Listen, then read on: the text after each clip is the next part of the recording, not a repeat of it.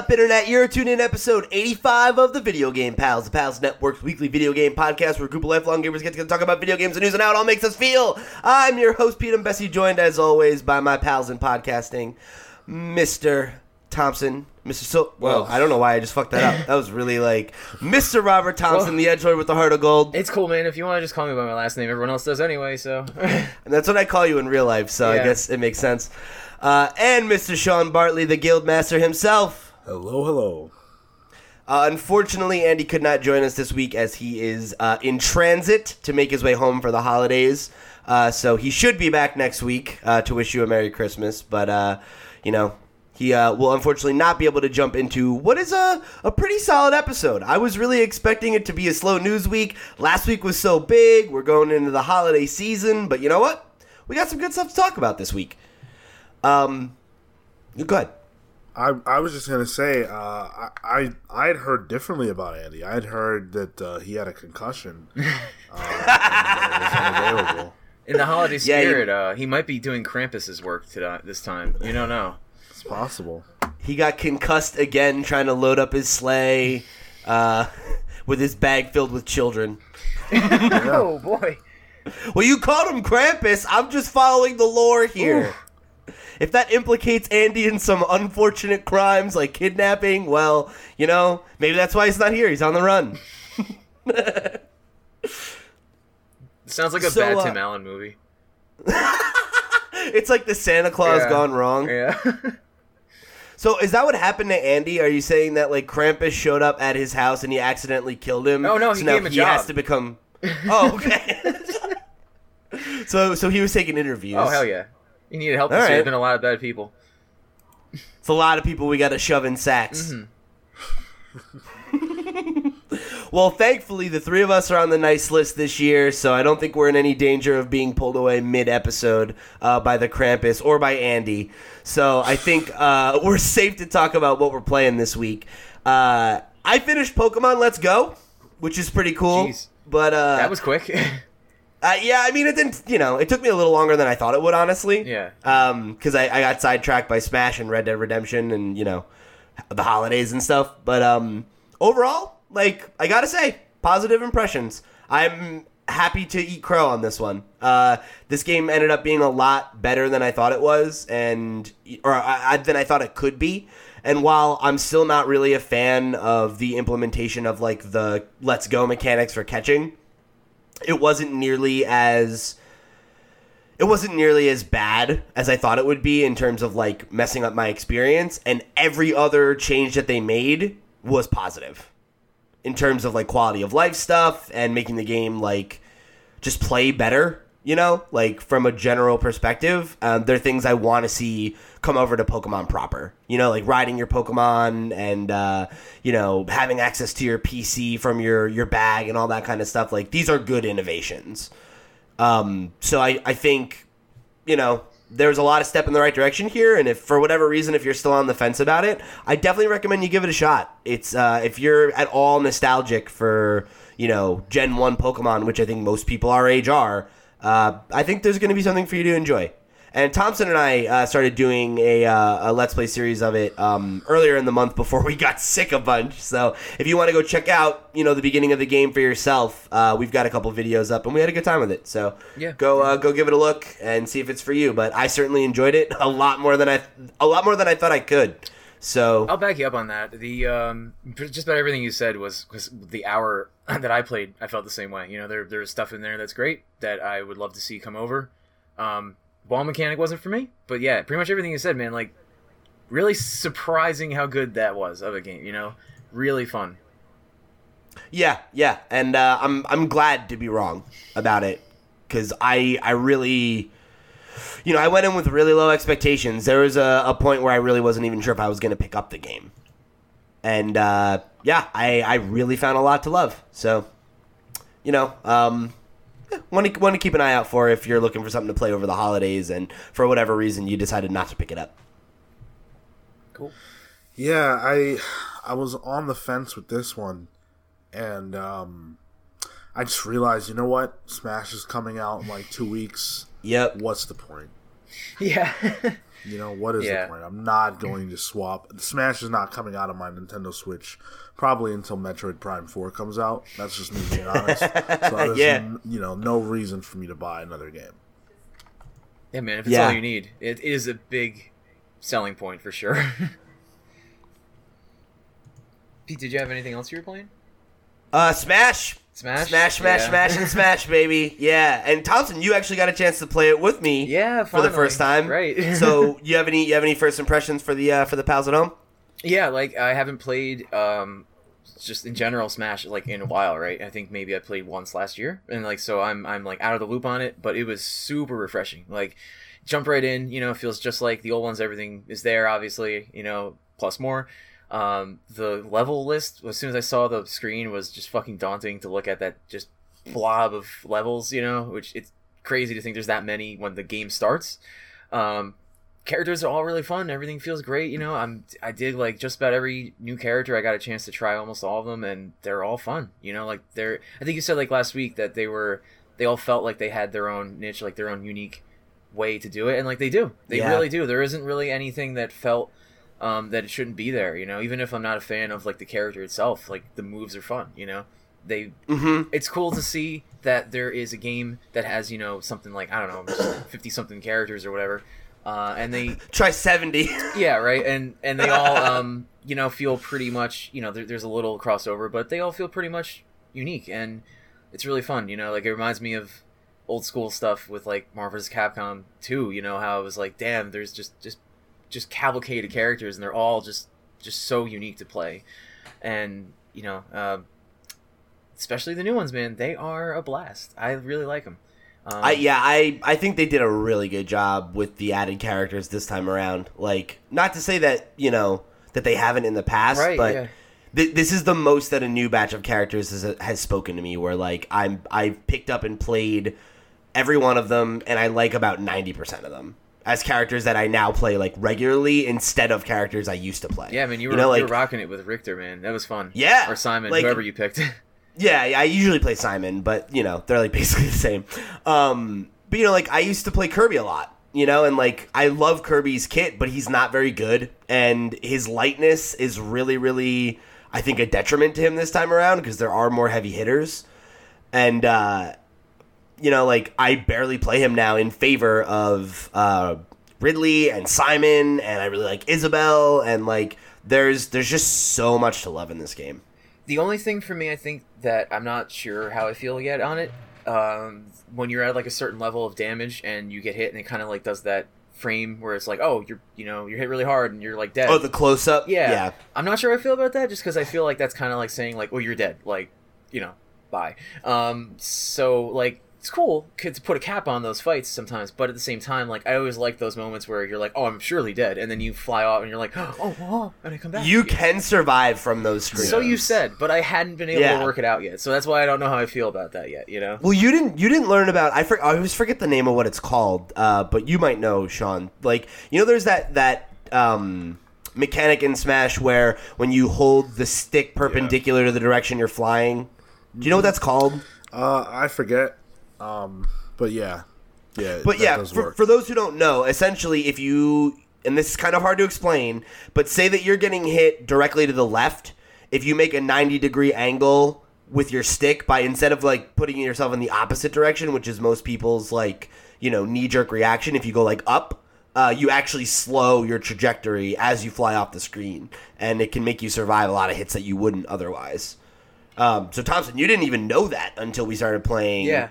The other day, right. So like that's gonna change your whole game. Yeah, for you know? Sure. There's a lot of things in there that like, you know, even just like, you know, Z-rolling kind of shit like felt more fluid for me. You know, like just everything feels well tuned. You know, like it really does just feel like the best of the best for me. Like yeah, it's so funny because I actually watched uh, a video and read it, read an article about it where apparently this is the least responsive Smash game in terms of like I don't know the most frame like frames between button presses or whatever. Yeah, um, really? But I don't know. But I don't. I don't. Notice that you I know like it, it really opposite. I got I, I remember when I first started playing it felt a little off to me, but as soon as I got in the rhythm of it, like I think it feels great now. Yeah, you know, it took me like one game and I was already like I was with it, you know. um yeah Uh, it's probably just because I hadn't played the damn game in over a year, so uh, that's kind of like my. It was like a warm up round, but even then, like sure. I, I immediately felt the difference. Like it felt to me just like like more of a fighter. I don't know how if that like really translates well. Like really, just like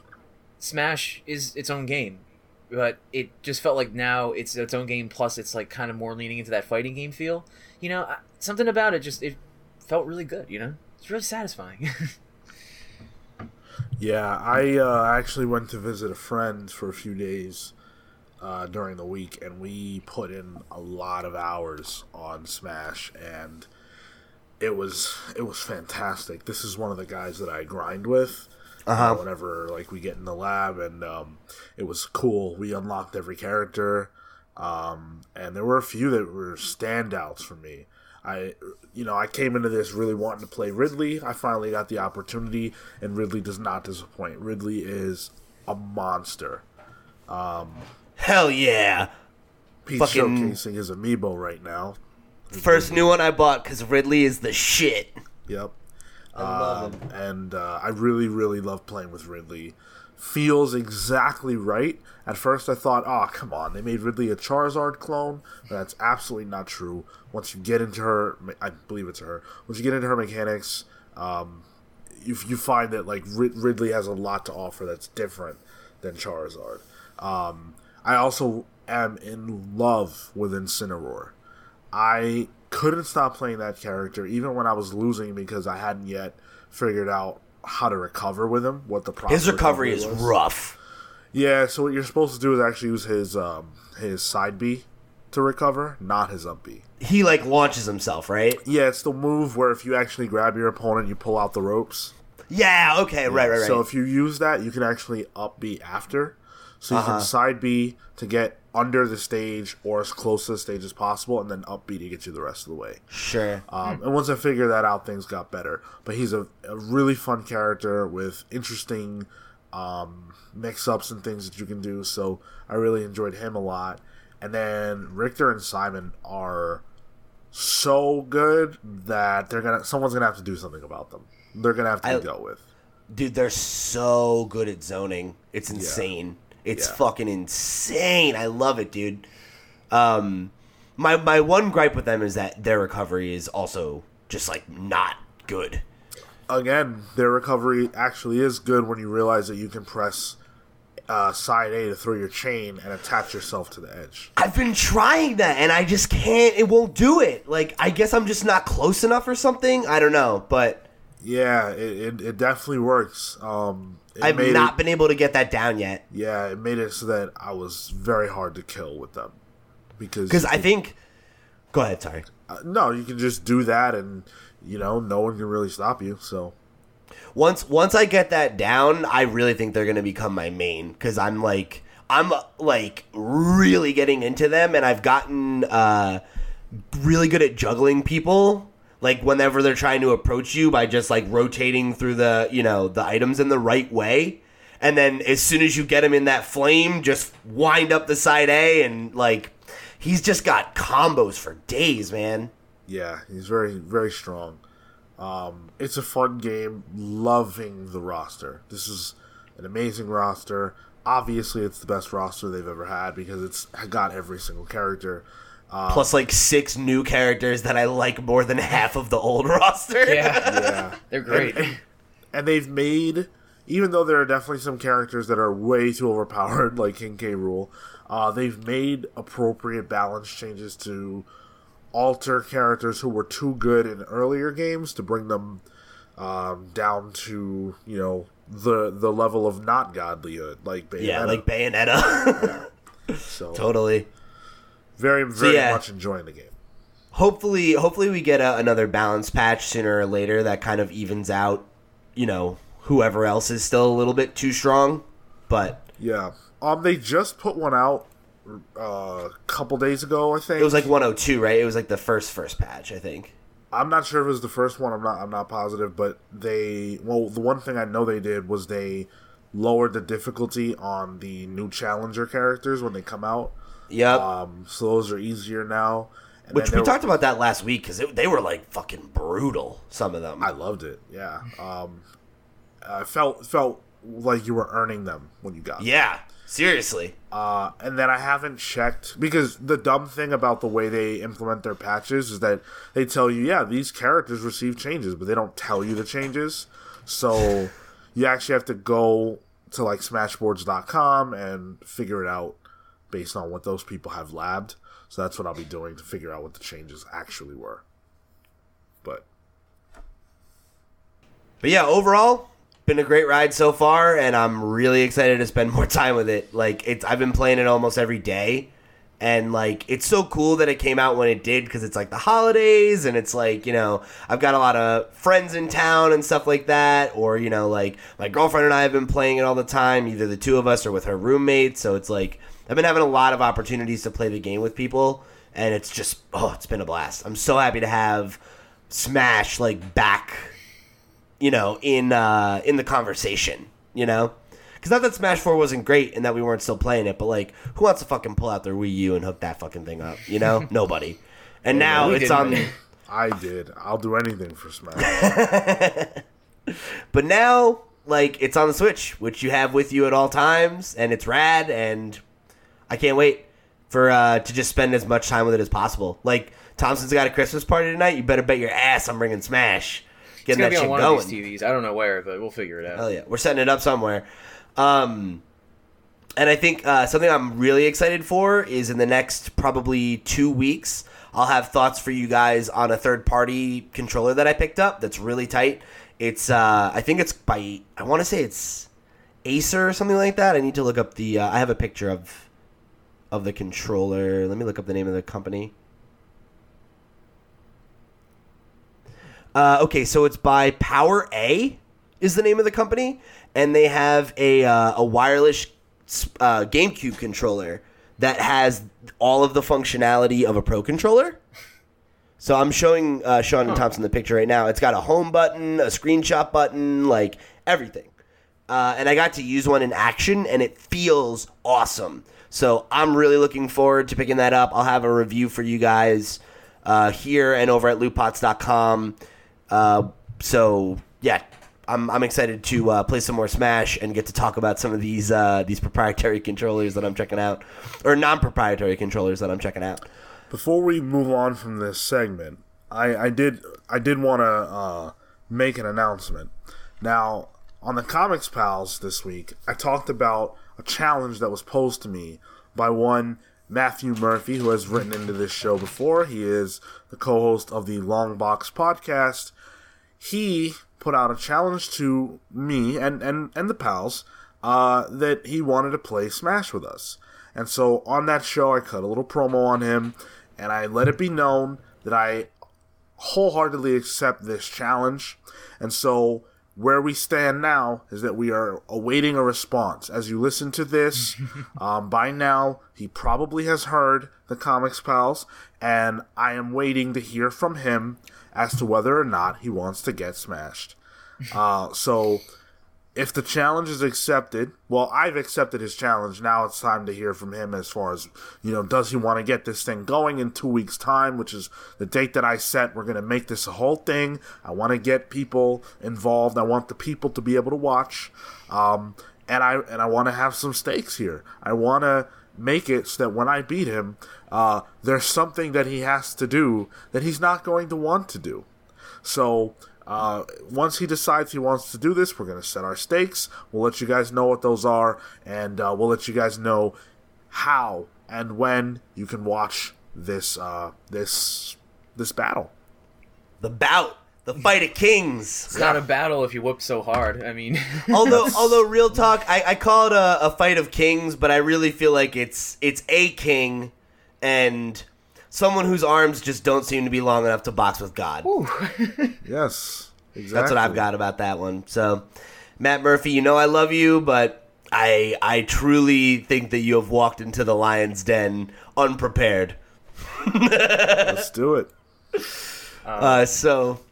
Pete, I actually yeah. have a game that I've been playing that's new. yeah, what? I know. And it's not Smash? No, it's not Smash. What are you doing with your life? I, I know. Well, I, let me tell you. It's Battlefleet Gothic two. Remember that what? shit? Wait, that came out? Well, the beta did. Oh, okay. Yeah. Okay. And are you, are you allowed to talk about the beta? No N D A or anything? It's over, yeah. So okay. It's all good. Um, it li- literally ended last night, so I'm you know I miss it. Um, but yeah, so Battlefleet Gothic, it's a tactical space game. It's Warhammer forty K. The first game had like four factions plus two downloadable. This game starts with twelve. So oh, wow. They took everything. Like, you know, the, cool. the Smash, like everything is here. They literally like went to the game, the actual game, what's in this game, what's put up, all that shit in here. The um, most ambitious crossover in Battlefleet Gothic's history. Yeah, and it looks beautiful. It's got that like sweet Unreal four engine or some shit like that. Like it's it's just gorgeous. Um, you have every type of ship in this game now. So like in this in the spirit of Smash, this game is like, hey, it's all here, dude. You can do whatever you want. He's trying to get us excited by comparing it to Smash. I'm saying it's got the spirit. It's got the spirit behind it. That's what I'm saying. Yeah, and like the um, dude, the uh, I know like it's not like everyone's forte, but like just check out like one of these like cutscenes online on YouTube or something. Even like the first ones, like they're styled in such a beautiful way that like, it's almost like uh, like you know, like animated comic book kind of feel to it. You know, um, just the the style is beautiful. Like the graphics are beautiful. Like the story's cool as hell because it's one of the best stories in forty K that they translated to this. It's got everything in there. Um, it's really awesome, yeah, man. Dude. I'm happy for you because that first game. You know, I remember we did a Let's Play for it back in the day on our old YouTube channel, um, and uh, it was, like, a lot of fun. Yeah. It was a really cool, uh, and, like, it's an R T S, but it's different than... It's, it's different, yeah. Yeah. Sure. Like it, you don't build a base I don't know. or anything like that. It's its own thing. It's definitely its own thing. Yeah. And I thought it was really neat, and I know you were super into the first one, and then, like, eventually just be- got, became really hard to play because there wasn't a community. Yeah. So... I really hope that this game finds an audience for your sake. Well, I think it did, too, and, like, the best part of it is, like, everyone's complaints about the first game was, like, hey, not enough stuff, and, like, why were these guys, like, D L C and all that? So, like, I feel like it's been, like, a long enough time that either everyone forgot or kind of saw that all that D L C money went to this. And that's sure. kind of what they were saying, like, we wanted to make this game to start, but we really didn't have the funds, so, like, here's the... It's kind of like, here's the game we promised, almost, you know? Like, they didn't make those lofty promises, let's put everything in here, but this time they just went all out. So, yeah. It's, like, clearly it's, like, um, it's just jam-packed. Like, I played it as much as I could, and I didn't even get to explore five of the twelve uh, factions. So, wow. Cause, like, cool. Because there's That's so awesome, much man. Shit. So you have a lot to enjoy when it yeah. comes out. Yeah, there's a second beta great, coming out in, like, two weeks, and then the game is out on January twenty-fourth. Cool. So, yeah, we will definitely have some content around that. I know Thompson will be eager to talk about it on the show when it comes out. We'll probably do some Let's Plays or something around it. Ugh. So keep an eye peeled. Keep your eyes peeled for that uh, if you are a fan of Warhammer forty K or are interested in uh, tactical R T S-style space fighters, yeah. which is a niche genre, but sure. I know there's got to be somebody out there who likes it as much as Thompson. Yeah, there's someone out there. Come on. There's entire YouTube channels dedicated just to, like, this crap, so yeah.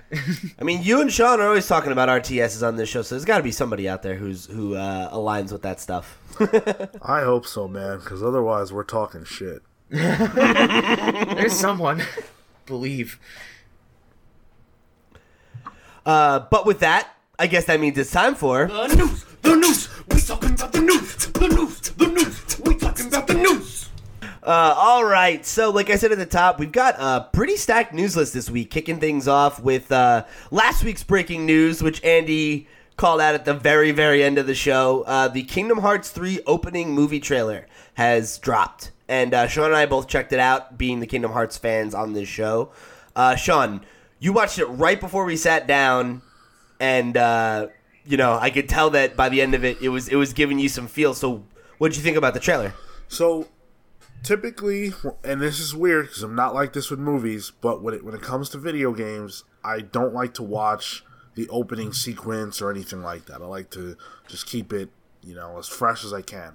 And um, I watched it and I loved it. It, you know, it's Kingdom Hearts, so you don't even know what's going on half the time.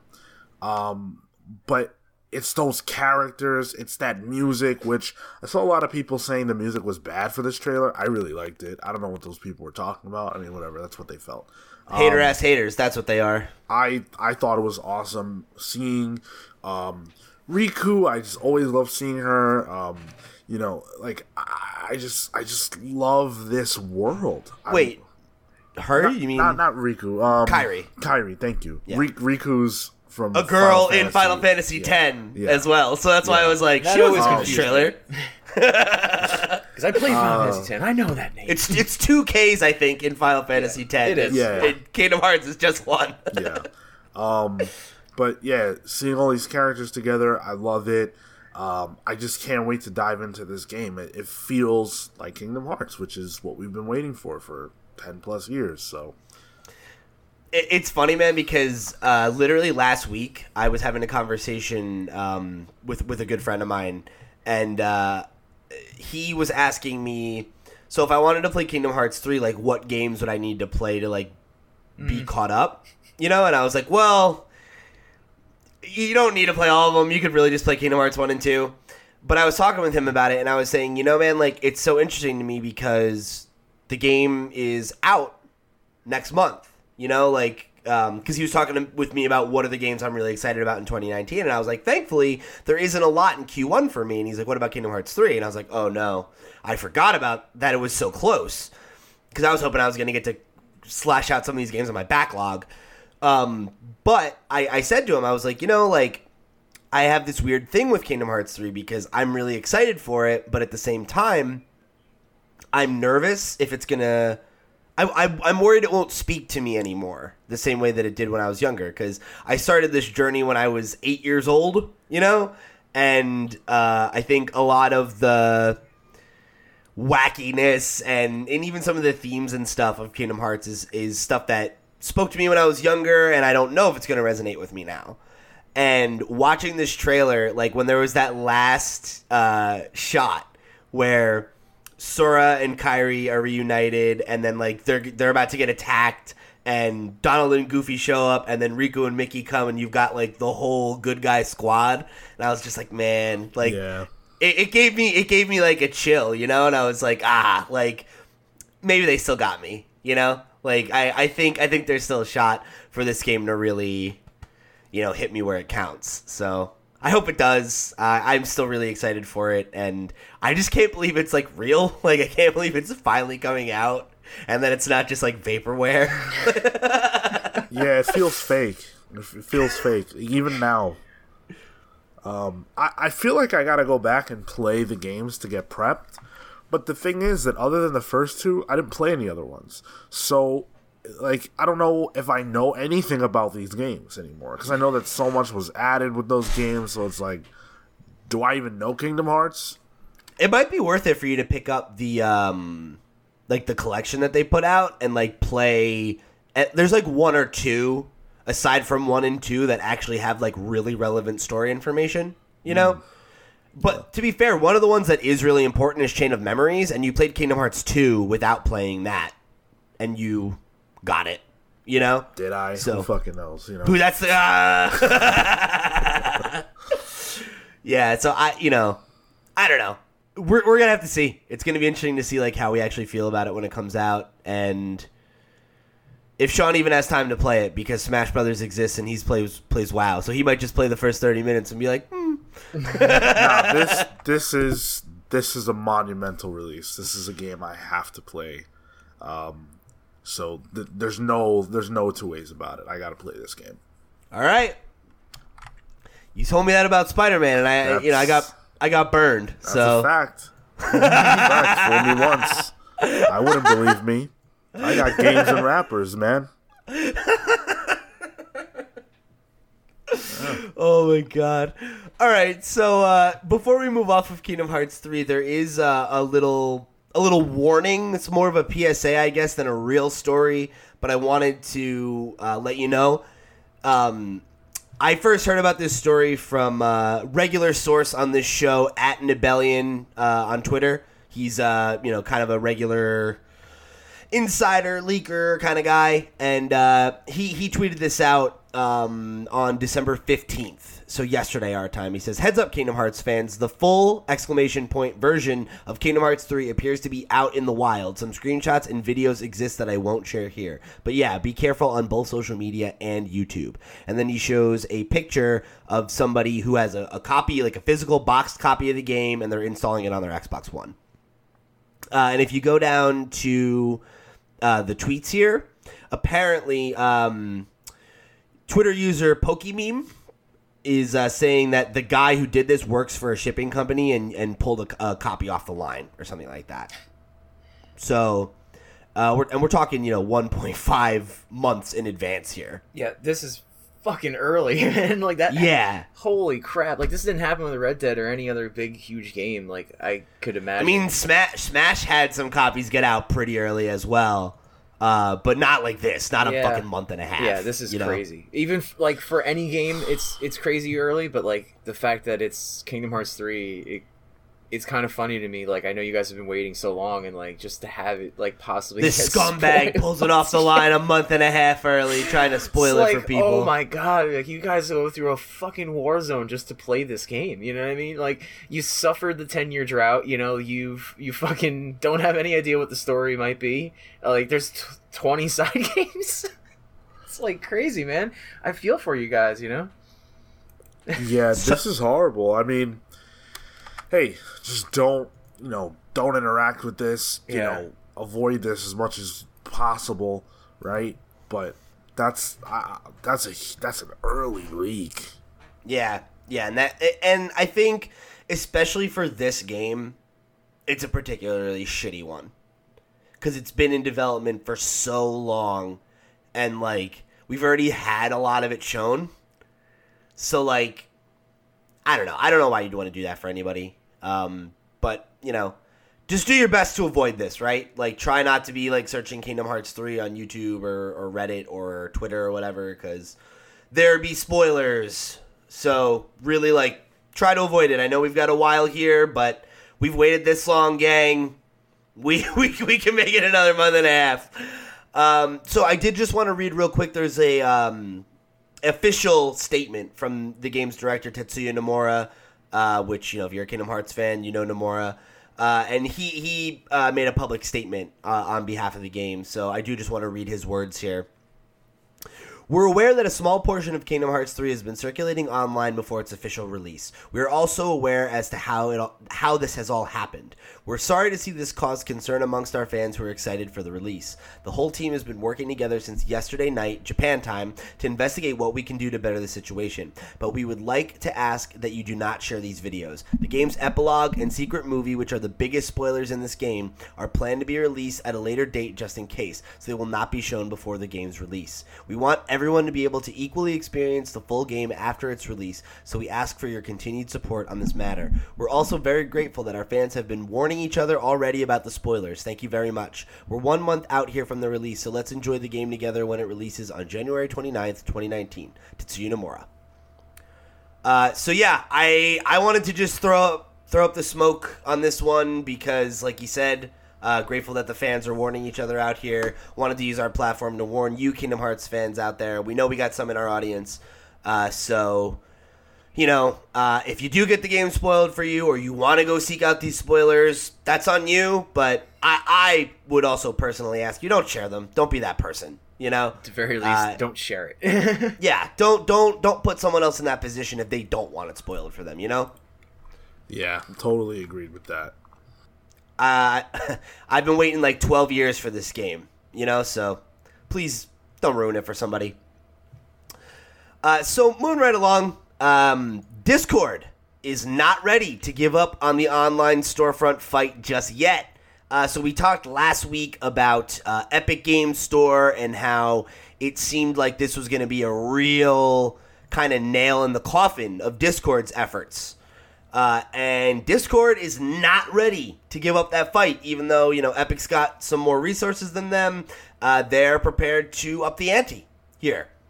So Discord posted a blog post called Why Not ninety ten? The T L D R that they have at the top is, in twenty nineteen, the Discord store will allow all developers to self-publish games with a ninety ten revenue split. That's so, so funny. I, and like yeah. one of the top five most inflammatory opening statements, but I love yeah, it. Right? Absolutely beautiful. It's like, we see her eighty-five, ninety, bitch, whatever. uh, so, you know, th- they go on to talk about kind of the history of Discord, and then, you know, like how there were all these different platforms that were doing it, and they were like, why can't we do it the right way, right? So they did it the right way. And here's the part where they talk about their new game service. So we asked ourselves a few more questions. Why does it cost thirty percent to distribute games? Is this the only reason developers are building their own stores and launchers to distribute to distribute? to distribute games? I don't know why I'm having such a hard saying that word. Turns out it does not cost thirty percent to distribute games in twenty eighteen. After doing some research, we realized, we discovered that we can build amazing developer tools, run them, and give developers the majority of the revenue share. So starting in twenty nineteen, we are going to extend access to the Discord store and our extremely efficient game patcher by releasing a self-serve game publishing platform. No matter what size, from triple A to single-person teams, developers will be able to self-publish on the Discord store with ninety percent of revenue share going to the developer. The remaining ten percent covers our operating costs, and we'll explore lowering it by optimizing our tech and making things more efficient. We will also empower developers to communicate with their players by improving verified servers, extending their ability to add great content to the activity feed, and more. We believe if we iterate and work with developers, we can reverse platform fragmentation in the game industry while connecting developers and players closer together. Lastly, we will continue to focus on what's brought two hundred million people to the Discord, sorry, to Discord so far, top tier voice, video, and text chat. We're constantly working on making Discord better, faster, stronger, and we have a slew of new features coming out in the, in the next couple of weeks and months, including some of our top requested features on our official feedback site. We see you. As always, we're thankful for everyone who supported Discord this far. You're amazing, and you make coming to work every day so inspiring for all of us. We look forward to the amazing ways we continue to support players and developers in the future. So, uh, this is this is baller, I have to say. Like, obviously, it's a cool announcement. I, I think we talked last week about how the, um, you know, the having a better, more developer-friendly marketplace where they're making more money is a super positive thing for the industry. Uh, this is even a better offer than Epic Store, and it seems like it's even easier to self-publish and to get, you know, smaller games out there. Uh, so this could be a huge boon for indie developers, which is awesome. Um, and and again, you know, like I made the case when they announced this news the first time, and we talked about with Epic, competition is good. Yeah. If the if even if neither of these stores end up becoming the thing that dethrones Steam, they sure as hell might force Steam to update some of their practices, to become a little more developer friendly, uh, to make a sweeter deal for consumers, you know? And that's ultimately going to benefit us and the people that make games, it seems. So what do we think about this? Um, you know, I have a very similar opinion to the one that I did last week when we talked about Epic and their stance. Um, th- this is cool, you know? Um, mm-hmm. It's great for the developers, but again, this really isn't saying anything for the gamers. So I don't know that this is something that really impacts us. Um, but as far as your point about um, competition and how that, how that, you know, impacts the situation, great. You know, ten percent is better than whatever it was, twenty percent or whatever the hell it was. Um, but other than that, I, I really don't have any other opinions. Do you think Discord being a thing that you already use helps it at all? Yeah, I think this Discord being something that people are already messing with is a huge is a huge boon. I mean, like I said last time, Epic, you know, they're they're, they're this is a newer thing for them, you know, right? Like they're they're not as established in this regard as Discord or Steam, right? Yeah, excluding the fact that they do have the obviously the massive install base of Fortnite. Sure. Yeah. yeah, yeah. Other than that, people think people think about them for that. Yeah. Um, not necessarily everything else that they have going on. So, um, I think that Discord has a leg up in this regard. But at the same time, I'm not sure that people are flocking to uh, any of these places because of the cut that developers are being offered. So, in the grand scheme of things, I'm not sure how much it matters. But I think Discord is better served to benefit from this because of how many people are already on Discord that are actively engaging with Discord. Yeah, yeah, I definitely think that does that does sweeten the deal. I think it makes it more likely for you to be less concerned about fragmenting your software library if you're fragmenting it to a place that you're already on all the time. You know? Yeah, absolutely. Uh, so, you know, I think, obviously, there's not too much else to add to this aside from what we've already said. Thompson, do you have any anything you want to add here before we move on? No, uh, you know, ninety is better than eighty, whatever, and I use Discord as well, so obviously I interact with that, and I see the store more than I'm ever going to see the Epic Store, and yeah, if I'm a, any sort of a case study, I, I definitely agree, you know, I think that it's got a better chance because of that shit, but there isn't At least for I, people who aren't Fortnite players. Yeah, there know? isn't anything I have bought yet, let me put that out too, so, you know... I mean, I don't buy that much, but there still isn't anything I have bought on the Discord store. So, not yet. Not yet. See. We shall see. So moving right along, uh, we also got the first look oh at God. the uh, official poster for the Sonic the Hedgehog movie. Why is this news? Get out of here. And are you kidding me? Because it set the fucking internet ablaze. I know. This I is know. the first thing I've ever seen, like, every Sonic fan in the world agree on. two D, three D, like, you're a furry, whatever. People did not like this. I can't believe, because the Sonic fandom is so open to anything. I can't believe there's something that unilaterally was just like, nah, not this time. They're like, I am, I'm fucking not about this at all. I, I, I, I really am shocked. And it's so funny. It's so funny, because, like, I saw it and I was like, okay, this is super weird. Like, the fact that he has, like, very, like, humanoid proportions is very, like, strange to me. But, like, it it certainly didn't give me, like, the vitriol yeah, that it yeah. seemed to give most people. Like, people were mad. And yeah, it was, yeah, definitely. It was, it was something else. I gotta tell you, you know, I really was not, bad. I like, annoyed about this. I wasn't mad. Um, because I don't feel like we saw enough to... at least in my opinion, to judge too too harshly. Um, I think this is we- it's a little weird looking, but I don't know what anyone expected that we're going to get from a movie in which Sonic the Hedgehog was going to be the main character, and it wasn't going to be, you know, an like a fully animated film where they were super traditional. We all knew that it wasn't going to be that, so I'm not sure what the expectation was. Um, I think that things like this look weird. Even though Detective Pikachu, like the Pokemon, they look fine. Look at Mister Mime. That's like nightmare fuel, right? Like, yeah, at some though. point when you're using characters that are not supposed to exist in real life and you're taking them out of their element and you're making them look more like they're right next to you, it's horrifying. So... when we see the fullness of this Sonic, it very well may be horrifying, but I point to Detective Pikachu. I thought that was going to be awful in terms of how it looked. It doesn't look awful. At least not all of them do. So this, I don't feel like we've seen enough to be as angry as people are.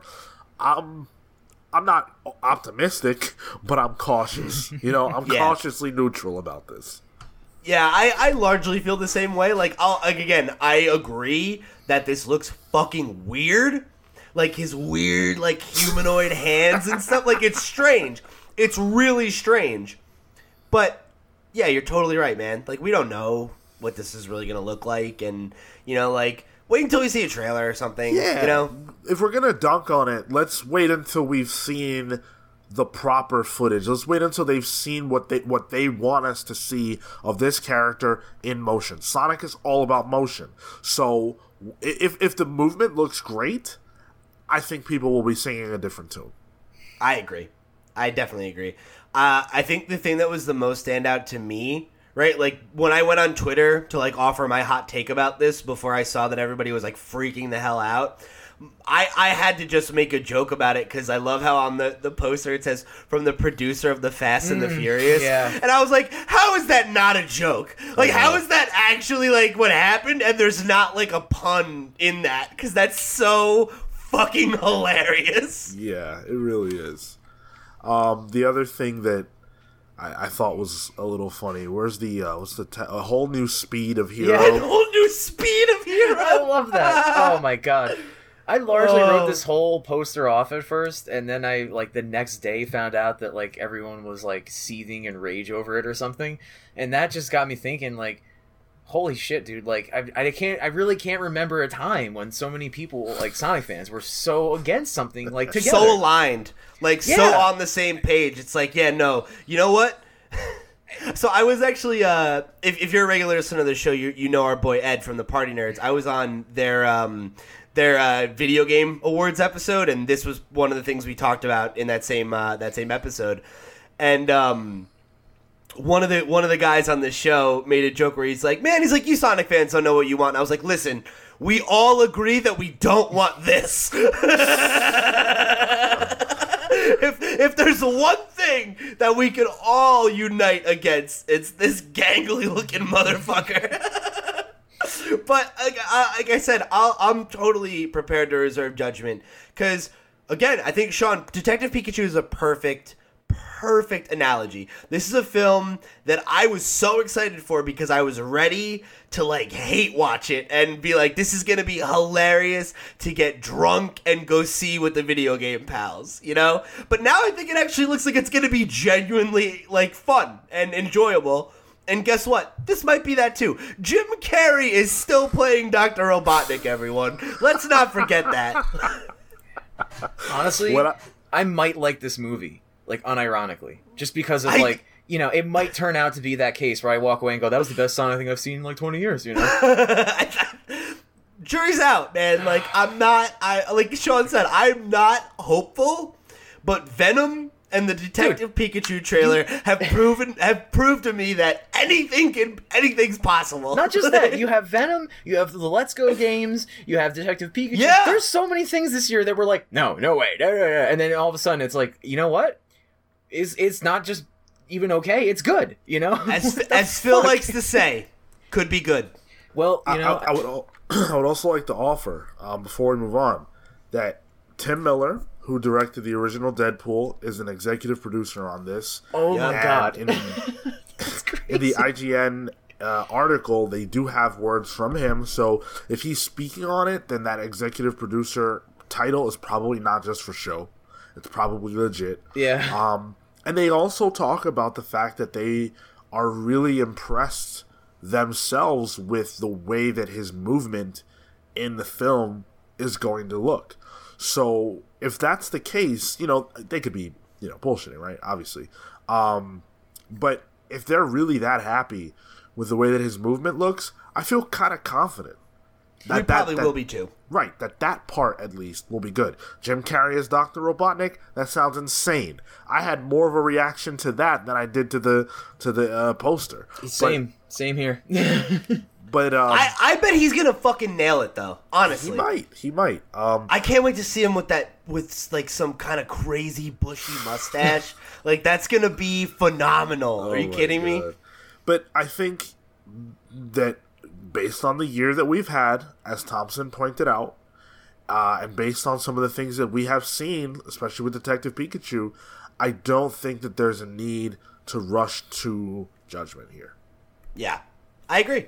And I, I think I think there's a really good chance that this is an enjoyable movie, one way or the other. Yeah, it doesn't need to be... you know, the best movie of all time. It could be, you know, yeah, okay, he might look weird, and maybe the story's not so great. But I think if the movement is cool, if Jim Carrey brings his A game, and if there's if it's fun, all right, whatever, you know, fine. Like, worst case scenario, it's going to be a fucking meme factory, yeah. Which like, like that's that seems worth it for the price of admission. You sure. know, like yeah. whatever. It's Honestly, like, how good was a Sonic the Hedgehog movie ever going to be?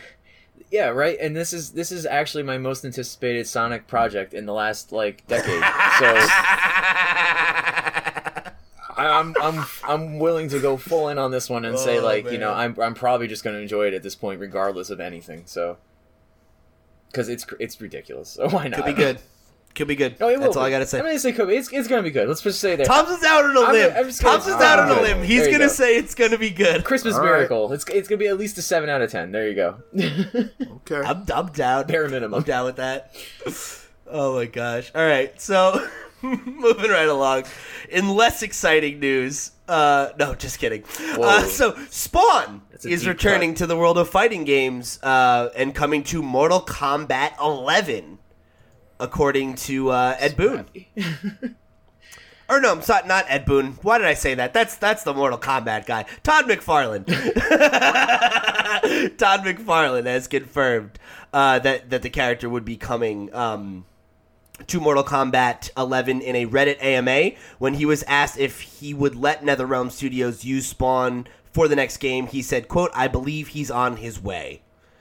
Uh, so, obviously, this has thrown uh, the Mortal Kombat, you know, community into uh you know full like crazy oh you know whatever like it it it goes from being a thing of like that would be cool to be like, all right, well now it seems pretty fucking guaranteed that he's coming to the game, right? So uh this is obviously cool news. You know, if you're a Spawn fan, I think even if you're a Mortal Kombat fan and you know not super into Spawn, like he feels like a good addition, you know, to the uh, to the franchise. I feel like he's similar kind of aesthetic. You know, his his overall style, I feel like, fits with with the Mortal Kombat, um, you know, vibe. And, uh, you know, obviously hell and hellfire and all that kind of stuff is a major theme throughout Mortal Kombat. So Spawn seems like a totally, totally good pick. This is, like, the best thing they could have said because everybody wanted Spawn in Injustice two. We didn't get him. And now, if he's coming to Mortal Kombat, that's e- an even better fit. Because, yes, I wanted to beat the shit out of Superman with Spawn. But now I can murder everyone in the Mortal Kombat universe with Spawn and have it be actual murder. And visceral, um, yeah. Exactly. So this is great. I think it's a match made in hell. And I can't wait.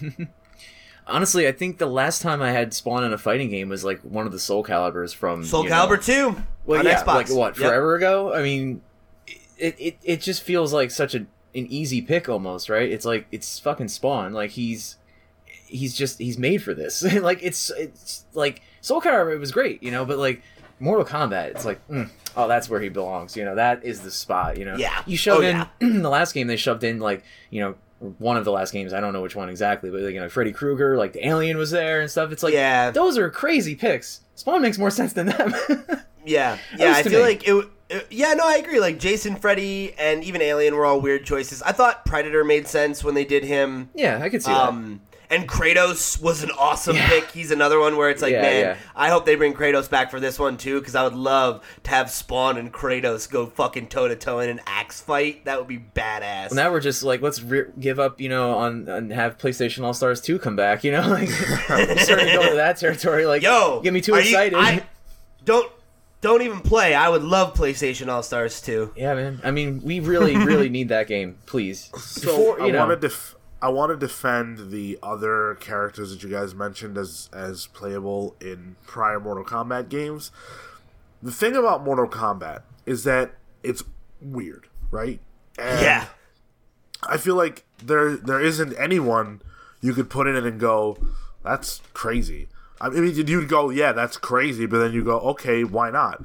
Like, th- there's all these realms and everything else. Like, yeah, okay, wow, Kratos comes from another realm to this one because reasons, and he makes sense, you know. And, it, and it's all it's all good.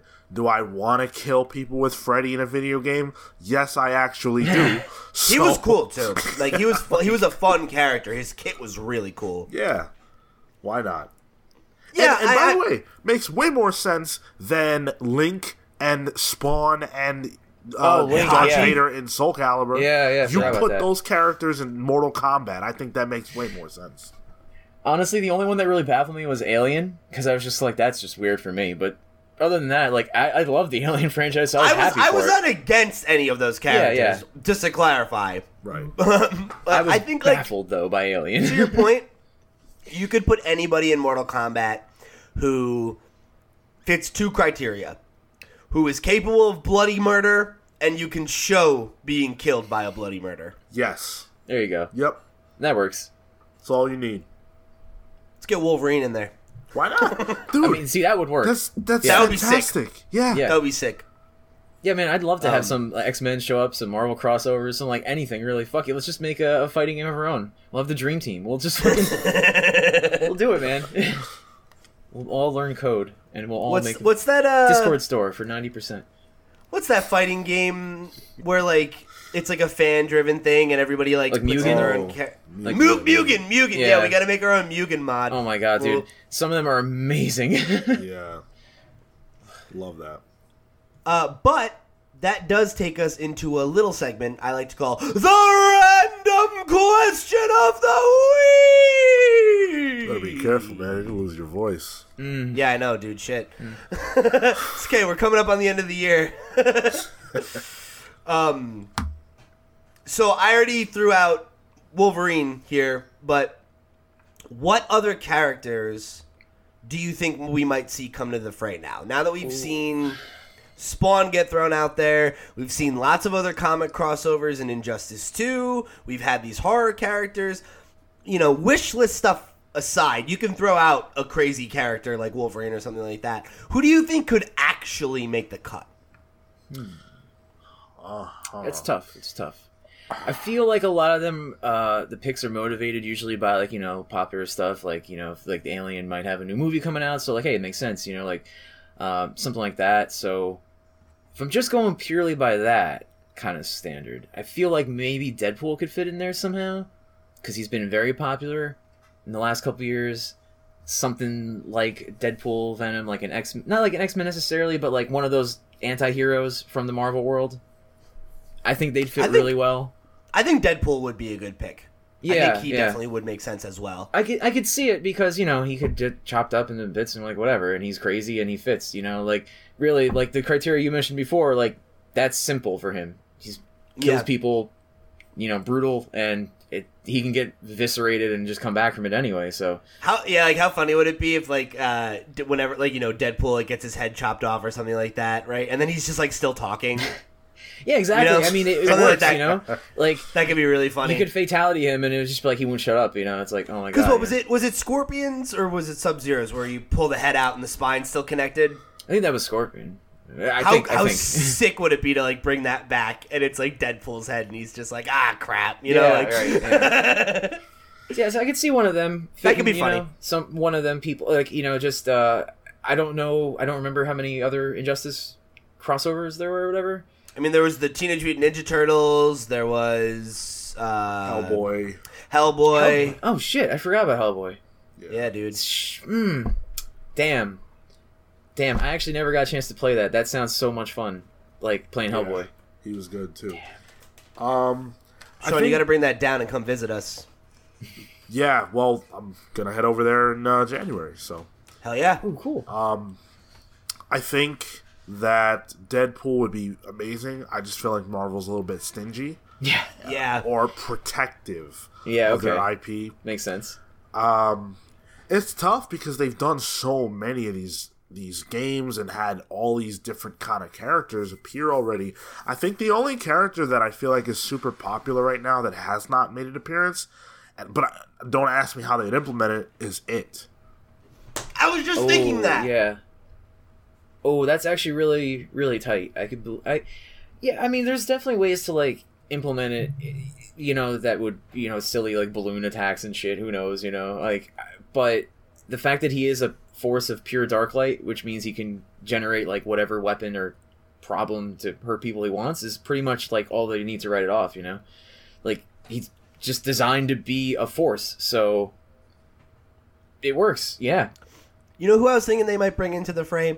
Is uh, Chucky, because there's there's a Child's yeah, Play yeah. reboot right around the corner. I need yeah. that. I actually do. The only problem is that physic physically that would make it very difficult because Chucky is so tiny. Little, little tiny guy. It'd yeah. be very very hard to hit. And his hitbox would be like fucked up. Yeah, that that yeah. wouldn't be fair. So that might preclude them from doing that. But I was thinking like maybe they could do something like they did with Yoda in uh, Soul Calibur. You know, where like he has like a lot of launch attacks. Like I would say, yeah, but I feel like that only works in Soul Calibur. You know what I yeah. mean? Because Soul Calibur is so unique with the up and down, like block and like a lot of moves. You know, yeah, go from yeah. high, high, low. You know, and like j- just even like the, the the spacing of the characters in that game. Uh, well, yeah, like Mortal Kombat has that that spacing too, but I feel like Soul Calibur's rhythm plays better to that kind of shit. Also, in Soul Calibur, every single person has a weapon. Yes. That except, yeah. Hey, except Heihachi that one time when he showed up. That's true. In both games, because he apparently can just punch things forever, and that's all they need. Yeah, I think I think you're probably right, though. I think he would be more trouble to implement than he might be worth. Yeah, unless he's, like, standing but... on someone's shoulders or some shit, you know what I mean? Like, no. Or it's like he's like standing that. on, like, his bride, you know? Like, like Bride and, and Chucky, like, together, like, yeah. like, two people, you know? But, like, that's how tall We get Jennifer get. Tilly to come back and add yeah, the voice. Yeah. I actually right? just watched that movie randomly. Bride yeah. of Chucky? Yeah. That's funny. Jeez. But yeah, uh, I, I I would love to see Chucky somehow. It wouldn't surprise me if they could figure it out. Um, it, it is NetherRealm. That's what they do. You know what? I'd like to see Dracula from the Castlevania show show up just because. Why not? Just because why not? I need more. Screw it. Let's get a Belmont in there. No, no, the, the, the bad guys. Don't do the good guys. Come on. You've already got Simon and Richter in Smash, so... There's like two good guys in Mortal Kombat. They could use another one. And now one of them is evil. Raiden is apparently bad. That's what? true. What? Yeah, in the trailer they showed they showed him like turn evil. Yeah, so I mean it's like what we got uh, we got Liu Kang. Well, I guess there's there's all the good guys' kids now and stuff too. I don't know if it's canonical still, but the one game where Liu Kang dies, becomes a zombie, and then everything, and like, does that still hold? Wa- is he still a good guy, or is he the only one left, or is he dead still? Like, what's up with Liu Kang? Does anyone know? Who knows? I don't, I don't know what's remember. going on. They, they, I didn't I didn't play X, so I can't. Mm. At the end of X, um, they like. Not reset the timeline, but they mess with the timeline so that I'm pretty sure everyone came back. Like, every, like what's going to happen in, in in Avengers four? This is yeah, what happened. Okay, there. there you go. Something like that. But yeah, so I deeply excited for Mortal Kombat eleven. Can't wait to get back into the the series, and uh, hopefully, hopefully we get a couple more really cool announcements like Spawn around the corner. Yeah. So our next bit of fighting game news is a lot less exciting. Uh, I'm particularly ex- I I am excited to hear Sean get upset about it, but that's that's about the only positive thing about this story. So Capcom has taken in-game ads to uh, a a new low. I'm gonna say uh, in Street Fighter V, where they are now putting uh, in-game ads onto the characters when they fight. Uh, particularly messing up a lot of their really iconic designs. Uh, so I've got an article from Wesley Yin Poole uh, in Eurogamer down below, which you can check out. Um, but I'm I'm not going to read it. I'm just referencing it for screenshots and stuff uh, and some of the info. But, like, the most egregious examples are... Uh, You know, anybody who knows, um, you know, Guile, right, is well known. He's got an American flag, like a U S A tattoo on his arm, which oh, is being God. replaced for an ad for the Capcom Pro Tour. Uh, the article itself points out that uh, Dalsim's necklace, which is supposed to have the head of orphans who were killed by, like, a plague, uh, has an ad emblazoned on one of their skulls. M. Bison has it right on his chest, you know. Um, yeah, Cammy's got it on the side of her arm and on her tie. The tiny it's bit like, of clothing Zangief wears has it. yeah. Uh, and it's, is... you know, like, it, it, it's just really in bad taste, I think. You know, like, even as somebody who's not attached to Street Fighter, like, I know these designs and... Seeing them, you know, like, just have a logo slapped over them is, like, really, it just seems shitty. Like, like they have, like, Akuma's, like, back patch. You know, the that, that symbol on the back of his, uh, on, on his gi is, is replaced with, with an ad. You know? And it's like... I don't know, dude. I'm sorry. I'm looking at these pictures, and I'm actually, like, baffled by this because this is, like, incredibly egregious, and I don't even like play they, this game. They have the screenshot from his uh, Raging Demon finisher, and it's, like, literally just, like, a big close-up on his back and an ad, you know? And it's like, I don't know, dude. Like... This is, uh... this is... This genuinely, I'm not even... No hyperbole. This could be one of the dumbest things... that I have ever seen ever in a video game. This is one of the worst ideas of all time. Let me tell you why. Street Fighter V has had one of the rockiest releases of any Street Fighter game ever. In fact, I would argue it might be the rockiest. It's, it, because, yeah, there have been worse Street Fighter games than this by far. This is one of the best Street Fighter games of all time in terms of play. Every single other element has been bad and lambasted by the community. And Capcom, instead of trying to right the ship, is going in the other direction. And it doesn't make any sense. People have complained about balance issues. Capcom does nothing. People have complained about the release schedule of characters. Capcom does nothing.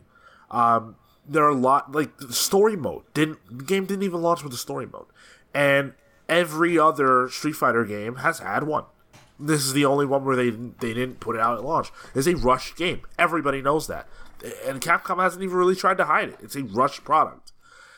So, with all that in mind, what is one of the the biggest problems that gamers have? Feeling like you're being taken advantage of. With um, on-disc D L C, with D L C in general, all that kind of stuff. Like, the developer is grubbing money from you. So how do you ease the concerns of gamers who feel that way? Oh, you put sponsored ads onto every single character. What that does is it trivializes what those characters stand for. In what planet would M. Bison or Akuma want to have a, a, an emblazoned ad on their back? That doesn't make any sense. And you can make the argument, well, they put holiday costumes out. Okay, yes, they do. But they only put the holiday costumes on characters that they feel are appropriate. And those are fun little things for people who want to buy them. Why would Akuma have a tattoo of the Capcom Pro Tour on his back? Everybody loves Capcom Pro Tour, but we already know it exists. We don't need to be inundated with ads for that on the characters. You want to put an ad in the game? That's fine. They already have levels that showcase Capcom Pro Tour. That's enough. You're ruining the immersion wow. by putting that on top of the characters. Why would Dalzim put that on his fucking necklace? That doesn't make sense. It's dumb. That's one of the worst things I've ever seen. That makes me not want to play the game. And I already don't because of all the other things that are wrong with it. They're killing their own game for no good reason. Because this is not going to lead to any more money. No one cares. On top of that, you get fight money for wearing the sponsored stuff on your character. But it's so little that it's not going to help you. It does nothing for you. This is a joke. How is this real? How is this not an April Fool's joke? I, I don't know. I really don't know. I, I like I saw this and thought this can't be good, but I didn't even put together. I forgot that this was the, the, the Street Fighter game that had the shitty time the whole time. Like, I forgot that that was this one. You know what I mean? And like to to do this on top of it, I feel like the game finally got out of that limelight. You know, that's what I thought at least. I hadn't heard anything like super negative about it, right? And then I see this, and it's disgusting. Like, I had a uh, Super Nintendo on my fifth birthday, and I played Street Fighter two. That was the best time of my life. And to see fucking characters that I grew up with, like Dalsim and Guile, have these, like, just ridiculous fucking patches on them. It's insane, man. Like, it's it's weird for me, especially. I hadn't played Street Fighter in a while, but I know they don't look like this. You know what I mean? It's, it's just like it... It distracts too much. It's like it's like the video game equivalent of like replacing the S on Superman's chest with a fucking McDonald's logo. Yeah, yeah, you know, it's, it's you yeah. know, like, no, that's perfect. That's absolutely what it is. Yeah, like there there are a few video game characters that have designs that are like as iconic as like the Street Fighter roster, even if you don't give a shit about Street Fighter, you know. And it's like, it's just to your point, Sean. It's a really tone deaf move. Yeah, you know? it, it's and, disrespectful. It re- it really is. I'm willing to go that far. We talk about gamer entitlement on this show. Yes. This is a situation where, in my opinion, this is just blatant disrespect towards your fan base, not giving a shit at all, and just willing to make the maximum dollar on a game that costs sixty dollars, that has an expansion, and that has loot boxes and D L C. Are you kidding me? It's got yeah, dude. loot boxes too. Well, yes. I, I think... Wow. I think even aside from just disrespecting uh, the fans, because I think, like you said, what's the number one thing that makes a gamer feel turned off? Or like a, like a company is like grubby, right?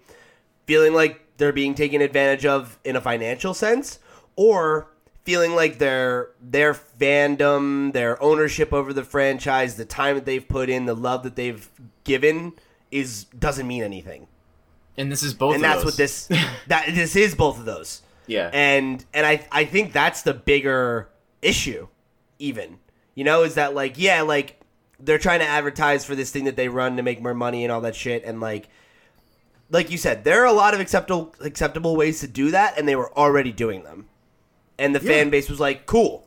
Put put the ad on a screen in a in a you know, a, a level that has places for ads." There's a whole arena That is that is right. the Capcom Pro Tour arena. No one cares. It's, it's actually awesome.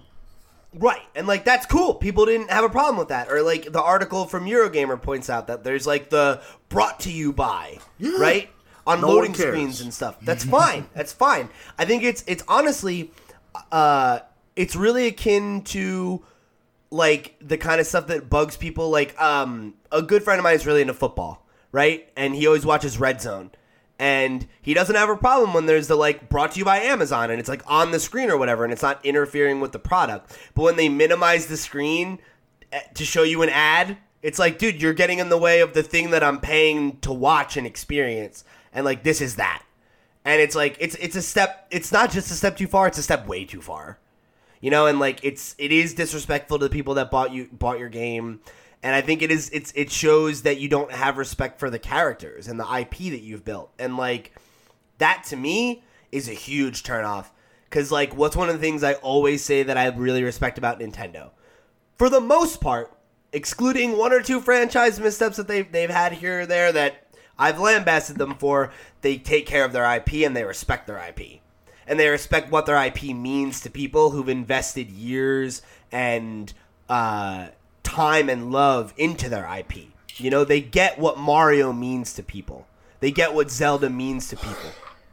Could you imagine if Mario had a fucking sticker on his head that was promoting whatever, anything at all, anything no. other than just Mario? No, that would never Nintendo, happen. Nintendo wouldn't do that. No, and who would? Name one other publisher that exists other than Cap Crap that would do this. and and the thing is, I even think that there's a tasteful way to do it, because you know who has done it in a way that people don't mind? Riot with yeah, League of Legends. Yeah, they have done it They've, with, they, with League for, skins, uh, yeah. For, for the, the world skins, they always do those. And people fucking love them, because it's a specialized skin that's just that. And it's like, oh, it's really cool, and it's hip, and it like has this retro future vibe, or this, you know, like it's it's got the team's logo built into it, and like you love the team, and it's an optional thing that you can get, right? If they had done that and made it really dope and cool, and it was a free skin that they were just giving you as promo, people might have thought it was cool. Not It'd a be- thing that they're... Not not this, not this lazy, just, like you said, just a sticker slapped on an iconic logo, on an right. iconic design. What you that just sucks. described is totally fine. If you want to tell me that Guile took a break from being a family man to go to the Capcom Pro Tour, and he wore his his his suit that represents the Capcom Pro Tour, and that's a downloadable costume, sure thing. Yep. But Akuma's like, not doing that. You put... Right, or you put, like, Ryu in, like, a blue gi, and it's got the logo on the back because he went to compete and all that kind of stuff. Like, that would be cool. Sure. Why not? That's fine. You've already they didn't found even a better think way. about it. yeah. This is actually... I'm just uh, so mad about this. No, it's, it's actually really egregious, man. Like, I didn't know they even had the loot box thing going on with that shit. I knew they had the, you know, other stuff going on, but, like, on top of everything, you know, there's so there's so many layers. Man, and it just sucks that this Capcom has been doing a lot right lately, but, man, they are... fucking not handling their fighting game franchises well at all. And that's like been their bread and butter for so long. And it just feels like they're at every opportunity, they're making the wrong decision. And I, I, I wish we did this. I wish we did this because if we did a worst of the year list, like top five worst decisions by a publisher in twenty eighteen, this would be my number one. This is the can... worst idea I've ever heard of. Maybe we'll do that next week. I don't know. I, I need a show for the last show of the year. Maybe we'll do uh we'll do the Pals Awards, so we can give out like our own Razzies. Of, like, here's the worst shit that happened this year. I kind of like that. Uh, yeah, well. So I'm so I can't even talk about. No, it. no, it's fine. Man. It's it's fine. It, it's a very it's, uh... shitty thing that happened, and like, damn. Oh oh! Before we move on, I just real quick, Capcom. Why why is there no new Me- Mega Man game? Where's Mega Man X? Where where where are these classic franchises? We got Mega Man eleven. We did get Mega Man eleven. Fuck that. Where's Mega Man X? Why do they put their franchises on the back burner? You know what's going to happen? There's not going to be a Street Fighter six because people are not going to play this anymore. And they're going to think it's because people don't care about fighting games anymore. But it's not that. So far it's that Capcom screws up. Yeah, if people didn't care about fight uh, fighting games, then Dragon Ball FighterZ wouldn't have gotten as far as it did. Fighting yeah. games are experiencing a renaissance. Capcom's the only one who's missing out on it. Yeah, exactly. Yeah, they're Nothing really... more needs to be said. Yeah. So, uh, moving right along, uh, this is probably going to be your last chance this holiday season to pick up an N E S or an S N E S Classic, uh, as Nintendo is um, uh, reportedly not continuing production on them anymore. Um... So we have a uh, a article here from Polygon, from Allegra Frank, and uh, the, the pull quote basically here is available through the holiday season, and once they sell out, they're gone. Mm. So we have a quote here from Reggie um, where he was interviewed by The Hollywood Reporter, and he was saying that once the current stock sells out, that's the end of it, basically. Uh, and he said, we've said that the current systems are the extent of our classic program. We've also been clear that, at least from an America's perspective, these products are going to be available through the holiday season, and once they sell out, they're gone, and that's it. And then he's saying that uh, instead, their their plan now is to focus on increasing their catalog of retro games through the Nintendo Switch Online program. You know, that we've already seen uh, have, I think we're up to thirty some odd N E S games now. Um...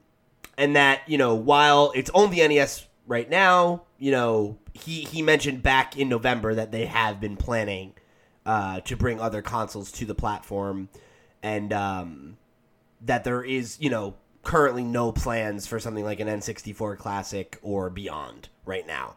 So it seems that, um, you know, we're finally kind of seeing what Reggie's been clear about, but a lot of people just haven't been listening, that uh, this was never intended to be a long-term initiative. It was something that existed to fill a gap in their portfolio while the Switch was ramping up production and struggling to, you know, get enough out there. This was something that, you know, they sold in the interim, and it was really successful, and they made a lot of money, but it's not something that they that they seem to be planning on doing moving forward.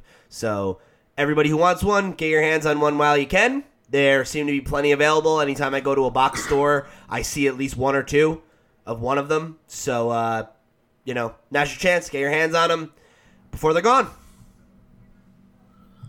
Cool. I think these did their job. I think most people who really wanted it have gotten it. And if they didn't get it yet, they'll probably get it for Christmas.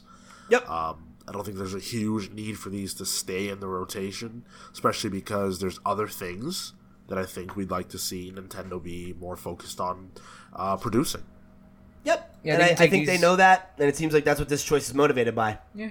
Let them, let them have it out. You know, like the resources for them, for other stuff. I got mine. I'm good. Yep. Yeah, I'm happy. I don't need another one. I got I got both of them. I'm happy.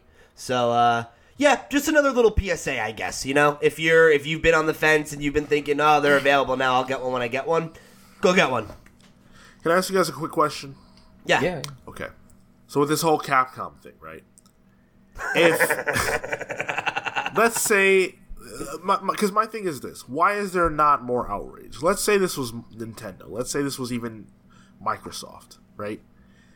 Wouldn't we just be like, not necessarily us on the show, but as gamers, wouldn't people be losing their shit? Like, wouldn't this be a huge story? I honestly I think, think so. that the reason I think the reason it isn't is because of what you said, that people are already pissed off. Like, yeah, people already yeah. think of of uh, Street Fighter V as being shit, and it's just another it's another check against it. It's another tick on the ongoing saga of fuck Street Fighter V. You know, and it's it's not a new fresh thing. If they had done this at the jump, I think it would have been a way bigger story. But is, doesn't this say something about like corporate greed? Like, yeah. This is the maximum greedy thing I think we've seen all year from it, from a gaming. It uh, really does speak to that. Like, I, I agree. Like, I think there's, there's almost no one else that could have pulled this off and had remained, like, this story could have remained where it is. Like, it's there's outrage, right? But it's not like, you know, it's not blowing up. And I think yeah. that part of it has to do with just, like, it's it's Capcom, and I think a lot of people did write that off. And I think, um, fortunately, uh, you know, this is like optimum peak greed, and it would not suffice to be any other game, I think, that didn't have as many checks against it. I, I don't, I don't know if it if it could if anyone else could have really pulled this off. I can't think of any other game right now that has, you know, enough uh, enough of a base that they could pull something like this big on it. Um, maybe something like Destiny, but like everyone's mad at Destiny too. You know what I mean? So it's like. Maybe that not game? Like they are at this yeah, though, you right, know. Like, but not like at that, I don't, right. I don't think there's a game like it's that not has like, the ire of its fans as much as Street Fighter right now. Right, right. That's what I'm saying. Like, you know, it's just like Diablo Immortal's not not out yet, and everyone ha- hates it. But like this has been out, right? And like people, I, you know, I just want to point out this is so bad that for the first time in this show's history, Sean brought us back. To an, uh, to an item on wow, the list yeah. to be like, dude, I'm not over this. Like, I, I have, like, I said I had no more to say, but I do, and I'm pissed. Yeah, I don't know that we've talked about anything on this show that I've been more upset about. This is really disgusting. I, I mean, especially... But that's I, all I got. No, no, especially, I can I can tell, you know, it's it's fine, man. You you have a love of fighting games, and, like, this is a game that you've talked about many times over, and I've seen it get shit on by the company who made it. It's not you guys, you know, and, like, to see them just, like, take another dump on you, like, especially at this point of the year, you know, we're like, we almost went through the whole year without hearing, like, this much shit, and then all of a sudden Capcom's like, and it's just like, I think it'd take another blow. I mean, it's like an abusive relationship at this point, you know? At least with Kingdom Hearts three, you're getting the game. You know what I mean? At least you're getting it. You know, and you know what's so embarrassing too? Last point, the Capcom Pro Tour is this weekend, and there you go. See, that's what I'm saying, man. They... Oh my god, what were you fucking? You know what? You know what? I think this really speaks to is this is a decision that would never be made by a game developer or or a P R person, right? This is who, exactly. like. This is who are the people corporate. that are really on the on the fuck? Who are the real boots on the ground? You know, like when you really talk about who gets a game made and sold, it's the developer and it's the P R department. And you better believe this came from a suit, you know. Or if not, if not, that motherfucker deserves to lose their job because this is such a bad idea. Reggie, whoever do thought this. of this should not have a job. Yeah, well, it's probably a committee of people, and that's even better because it probably was a group consensus that said this is definitely the best way to make truckloads of cash again, or something, you know, close to that. So, how about you buy an ad on television? I mean, they could. It's like rather than shit on your fan base, you know, nobody watches T V, right? And then put it on. Yeah, I don't know, you know. But what, you you you know what you could have done? Partnered with Twitch. Yeah, some anything, dude. Like I think there's really almost nothing. That we have, you know, like we, we're just spitballing ideas, and like every one of these is better. You know what I mean? Like from the beginning of this story till now, there's so many ways you could have handled this better. It's just crazy. It's it's so out of touch. You know what I mean? With yeah, Pete. Yes. No, no, no. Go ahead. Go oh ahead. no, it's, it's just so out of touch with with like everything. You know, especially if the game is in that state already. Yeah, it's a- it it's been. absolutely insane. You know, like they are they're out of their minds. Like like what Sean said too. Like, where's Mega Man X? Like, I am dying for. Some it's coming. Mega... Relax. You know, but like, okay, you're gonna do relax. Do you know how bad Capcom?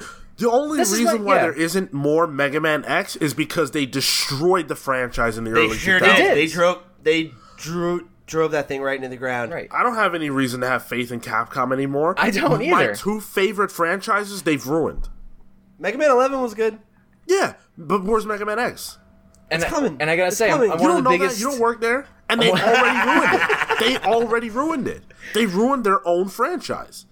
I gotta say, man, I'm one of the biggest Resident Evil fans, and, like, seven was good, but, like, holy shit, did we have to go through hell to get to seven. And, like... But seven was really good! I and understand. Monster Hunter World was good! I'm just saying... Mm, I know, but that doesn't leave me oh having faith. Oh my god, faith. This is not the time to be a fucking apologist for Capcom. As I'm saying, holy this does shit. Not leave me with faith in the company that I had to suffer through as much as I did to get to seven. You know what I'm saying? And even then, like...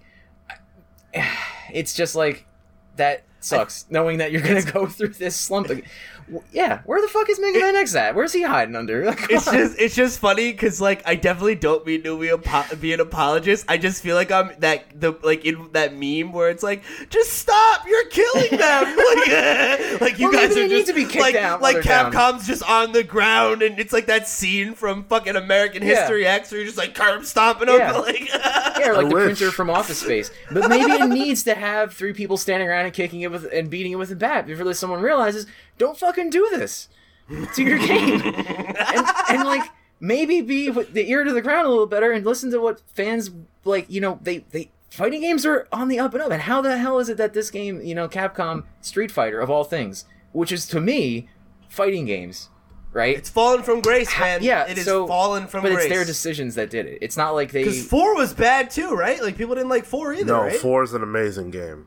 Okay, and they so didn't do was, they didn't do anything stupid like this before. Was it either. three the one that people didn't like then? I know that there was another one that people really didn't like. Three's the best fighting game of all time. What's the one I'm fucking thinking of? Whatever. Okay, doesn't matter. Shows my lack of Street Fighter knowledge.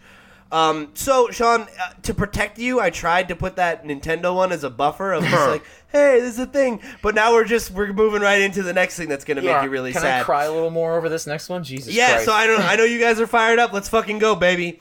So um, I'm going to start with the announcement where I, I learned this news from Jason Jason Schreier, what an actual real video games reporter looks like. Uh, and he said on Twitter, as I've reported, Blizzard has been told to cut costs and ship more games, linked to an article he did in the past about this very subject. Uh, so today's news on Heroes of the Storm, which is scaling down and losing developers, makes a lot of sense. It's been Blizzard's least successful game by far. My sympathies to hardcore Heroes of the Storm players and to Blizzard folks who work, loved working on the game. So uh, I will right now read from the uh, the actual blog post that um, that they made on the subject over on the uh, the Blizz blog, and uh, it says Heroes of the Storm news. We're constantly changing and evolving not only our games, but how we support and grow them. This evolution is vital to our ability to continue doing what we love to do, making great games. And that's what makes Blizzard, Blizzard.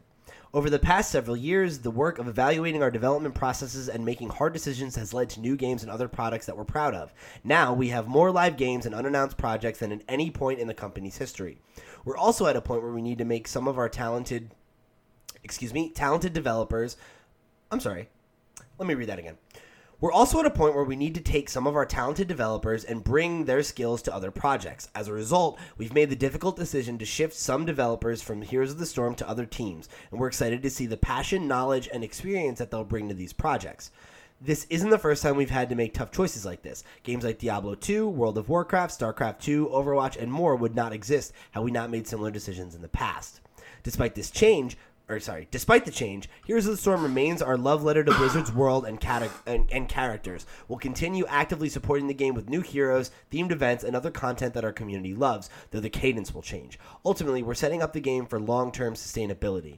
We're so grateful for the support the community has shown from the beginning, and the development team will continue to support Heroes, heroes with the same passion, dedication, and creativity that has made the game such a unique experience. We've also evaluated our plans around Heroes esports. After looking at all of our priorities and options in In light of the change with the game, the Heroes Global Championship and Heroes of the Dorm will not return in twenty nineteen. This was another very difficult decision for us to make. The love that the community has for these programs is deeply felt by everyone who works on them, but we ultimately feel that this is the right decision versus moving forward in a way that would not meet the standards that players and fans have come to expect. While we don't make these decisions lightly, we do look uh, to the future... Okay, that's just a weird sentence. Yes. We do look to the future, excited about what the decisions will mean for our other live games and all the projects we've had in the works. Or we have in the works, excuse me. We appreciate all of our hardworking developers and everyone in the Blizzard community, and we look forward to sharing many more epic gaming experiences with you in the future. Jay Allen Brack and Ray Gresco. So, uh, Sean, as our resident Blizz boy, as the number one Heroes of the Storm fan that I know, what's your take on this? this sucks. Uh, this is really awful, and there's a lot of reasons for that. And if you guys will allow me, I'd like to break it down. So, when it comes to HOTS, um, I think everybody knew that it wasn't as popular as a lot of other Blizzard games. Um, that's fair. That's fine. But Blizzard supported it like every one of their other games. And they had H G C and Heroes of the Storm and all that, and that was all good. Heroes of the Storm, or I'm sorry, H G C ended at BlizzCon twenty eighteen. And there wasn't the immediate announcement that it would be returning. And I'm fairly sure that there wasn't an immediate announcement about OWL either for Overwatch. Like, they didn't immediately say when it would be coming back. Um, that's true. Sorry? I said I think that's true. Yeah. yeah. So I didn't feel like there was a ton of reason to be concerned, because if it's if it's true for if they're doing it for Overwatch, then they're probably just reevaluating their plans and figuring out dates and whatnot. Mm-hmm. Um, especially because people within the community said that they had been told that H G C would be coming back. Now, what changed the game was when we heard that Activision. Um, like what Jason Schreier said, that Activision was saying to Blizzard, you need to cut costs and ship more games. That then the writing was on the wall. Because one they, of the big things was that, uh, sorry to interrupt you, but I know that um, just recently, I think it was like the C F O or one of the really high-ranking people from Blizzard stepped down, and a uh, Activision exec took that place. Yep. Yep, absolutely. And I'm fairly sure that there was some commentary that they were unhappy with the performance of Heroes of the Storm. Once that came out, it was clear that that's, that H G C was not going to come back, and that something was going to happen with, with HOTS that we weren't going to be happy with. And that's exactly what took place here. And it and it sucks. It sucks because I think this is a move motivated by money, by Activision wanting more money. one thousand percent. And not a move... Sorry? one thousand percent. That's what it yeah. is. Not a move that Blizzard themselves would have made had they not had Activision breathing down their neck. What this, the un- unintended consequence of this is that now, um, more people will stop playing HOTS. Yeah, yeah, yeah. Which, and that's unfortunate. I, I can't. I, I really. Uh, I'm, I'm I'm a Blizz boy too, right? But I can't speak oh, yeah. how enough uh, joy HOTS has given me. You know what I mean? Like, I love StarCraft and everything, but I consistently find myself going back to HOTS, and it's a. It's like I really do think it's my favorite MOBA. Like, I know. That, you know, Pete, you don't feel the same way, and, like, I know you rather, like, do League and stuff, and, like, it's, like, whatever, yeah. but, like, I really love HOTS, like, the more I've played it, you know, like, I started doing Ranked, like, a couple months ago, and now, I and then I saw this announcement, and I was like, I don't even know why I, you know, bothered doing that chunk, like, I feel like when they removed the tournaments and everything, like, nah, I'm not gonna compete in them, but that's a shot, you know what I'm saying, like, that doesn't help the game in any way, um, and it, it feels, like, shitty to know that I started just getting so much more into it right when the pace of the game started scaling back more. You know what I mean? Um, and sure, it's going to be a great game still, and it's going to have the same stuff going on, but just knowing that that's the decision they had to make, saying, like, we can't even host these tournaments. Um, it's so unlike, you know, even a, a dying game, you know, or like, it's not dying, but even like a, um, a, a Blizzard game that doesn't perform well, doesn't pull that crap. You know what I mean? And It, it it hurts, you know, it cuts it cuts down, um, like we were saying with Capcom before, man, it's like, I feel, um, you know, like you you definitely took something out of it, you know what I mean? Like, it's, it, it's not going to make millions of dollars, I guess, more than they wanted, but um, I, I don't feel good about this at all, you know, this is, it's one of the most hurtful Blizzard slash, you know, game things that they've ever done, you know, for, for me, and uh, I've, I've dealt with a lot of crap, you know? Um, I really didn't even get that mad at Diablo Immortal. Like, this actually really bothered me, you know?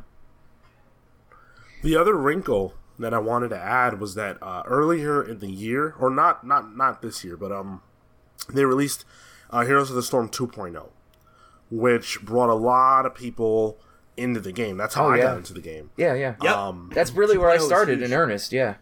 Yeah. Well, that and was what, last year or two years ago now? Believe it was last year. I think it was yeah, last year. It was last year. Yeah. I guess um, it must have been because it was around the time that we started doing V G P. Yeah. So when they did that, one of the things that they did was that they made it so you couldn't outright buy things that you necessarily wanted. That mm-hmm. was something you complained about, Pete. Mm-hmm. Um, and a lot of people uh, felt like you do about that issue where it's like, I want to spend money on this game. Let me do that. Um, yeah. And so it's kind of funny to see that they're saying that this game is not profitable when they didn't offer you more ways to spend money on the game if you wanted to. There are a lot of there are a lot of um, um, responsible and acceptable ways to offer people means to spend money within your game that don't feel offensive. What Capcom For sure. is doing is offensive. What Blizzard has done with H O T S, I don't feel like has ever been offensive.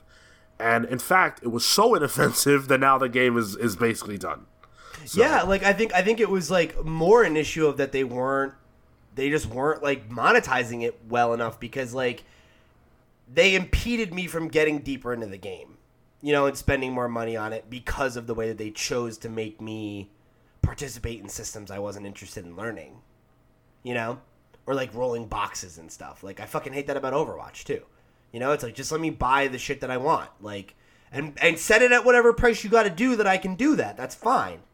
Like I I've spent five dollars on a skin in League of Legends or whatever. Like that's okay. Like I I'm I'm willing to do that if I want the content enough. You know, just like let me support your game the way I want to support it. Right. So, I'm sad about it. I don't have rage about this issue the way yeah, I did yeah. for Street Fighter because. You know, I understand what this is motivated by, and it sucks, but this game was never, you know, going to be a massive performer for Blizzard because it came late, and when it released, it wasn't that awesome. Um, it's true. It just sucks that corporate decisions by a company that has nothing to do with the actual production of this game is what motivated this choice, and it's, it's sad, but this game's probably going to die now. Yeah, that's how I saw it when I... I saw this announcement and I said to, you know, to myself, like, I, I guess this is the beginning of the end for this game. You know, like, I don't know a matter of, like, like it, it's just a matter of when now for me. You know, when are they going like, to pull the plug on it? It might go another year or not, but I feel like you, I don't see it coming back, and I don't see it gaining ground, if anything. It might have a hardcore base, and I don't know if they're ever going to just pull the plug on it, but... Yeah, I, th- I think some people will continue to play it long, I mean, like I'll enough to keep it around. It. Yeah, but I, but I already noticed the drop in the, the time it takes for me to get into a match, you know, like, and right. it was days ago, and I, I've already seen that, you know. Um, and it's definitely going to get worse now. Yeah, like, and it will like, certainly get point, worse. There are a lot of people that are probably going to be like, well, the game's dead, I'm done with it now, you know, or like, right. oh, I can't, like, there's no pro, whatever, so, like, what's the point, you know, like, yeah. and maybe they'll... you know, move on to another MOBA. Maybe they'll just stop playing, whatever. Like, you know, there's certainly like... Yeah, MOBA or not, especially... though, the, there is a line in that statement that says, like, it's their, like, you know, love letter of the Blizzard universe. And that's where I, I, I get, like, you know, it's like, yeah, yeah, it is. You know, like, I love the universe. And, like, this is the only place where you can go in and, like, you know, for me, like, experience it and, like, have the, the crazy, you know, PlayStation All-Stars kind of feel. But with Blizzard, you know, it's like I get to have all the fun of uh, most of the characters I've loved from every game I've loved. I love um, how he says PlayStation All-Stars instead of Smash Brothers. Is like because, the like, obvious, the game's like... dead, you know? So I'm going with what's, what succeeded and what didn't, apparently. Um, That's yeah. fair. So, well, because, like, no, All-Stars was, like, you know, it came late to the game, and it was, you know, like, oh, here's a game, and it wasn't received perfectly. So I feel like that was apt, you know? It's just, for me, this is the place that I would like to spend more time in, and it sucks to know that they they uh, can't couldn't make it work, I guess. It, you know, I mean, I know... a lot of it was motivated by um, Activision's side of it, but um, it's too bad it got to this point, I guess. Yeah, yeah, it's a shame that the game wasn't able to find a big enough audience to protect it from this sort of decision. Because you know damn sure that's something like this would not happen to Overwatch. Oh, hell no. oh, hell so, no. You imagine yeah, if all of a sudden so... Fortnite was like, sorry, but like, you know, we're just not going to... Yeah, okay. yeah, it's sad. It's sad news. Um, and it's, you know, I think this is like one of the first real examples we've seen of Activision like really messing with Blizzard, which I hope isn't the sign of more things to come. I think it's been um, there, but it hasn't been so like impactful. Not like this. You know, yeah. it, this is the first time that it's like, wow, this game's going down because of this shit. You know what I mean? yeah, right, right. It, it also makes me wonder, like, does Activision did they know on the outside what they were getting with Blizzard? Because they say they want them to ship more games. And Blizzard has never been about just shipping games. Yeah, what the hell does that mean? They don't fart games out. Like, they make... Yeah, but I mean... I, I, I will say this, right? Like, there there's something to be said for... Because I'm not one to defend a greedy publisher, right? Activision is fucking shady sometimes. Um, yeah. And has been in the past. And they, they have been one to fart out games. And, you know, they are a big part of why we have the yearly shooter cycle the way we do. And, you know, they drove Crash into the ground. They drove Spyro into the ground. They drove the Spider-Man I P. In, like, they've done it, right? They do that. Um, so I'm, I'm not here to defend them. But I don't think that the way that Blizzard releases games is smart, and I don't think that they should be defended for it. Because, like, you know, you look at how, like, a game like Diablo three, which they announced, and then it took them, like, thirteen years to make it. Or, like, they announced StarCraft two and made pre-orders available, and then announced that it was going to be three games, and that they released them over the course of, like, five years. And then it was like, well, we're not going to do that. It's going to be D L C again. And, like, they take fucking forever to do things, and it's like... I, I understand the motivation of wanting to have them focus on things like, okay, well, if this isn't working, like maybe we don't need to be putting a quarter of your resources into this game that does half as well as, or not even half as well, quarter, you know, less and less and less, whatever. Like Overwatch has got to be their biggest earner right now, right? Like, more than likely. If you're Activision, you want them to make the next Overwatch, you know, which...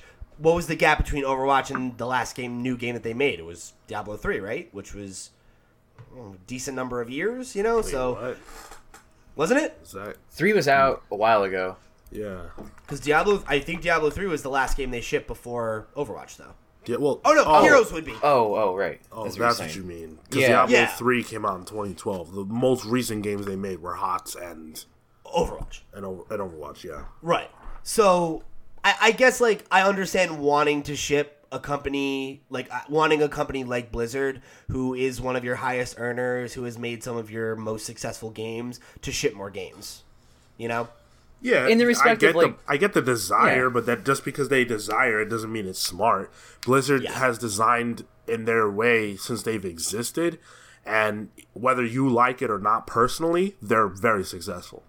So, yeah. And the other thing too, most of the games that come out aren't the final product. Which is really crazy. Like, StarCraft one had one of the biggest changes in a patch, like, eight years after it came out. That, like, changed the games almost, like, fundamentally on certain...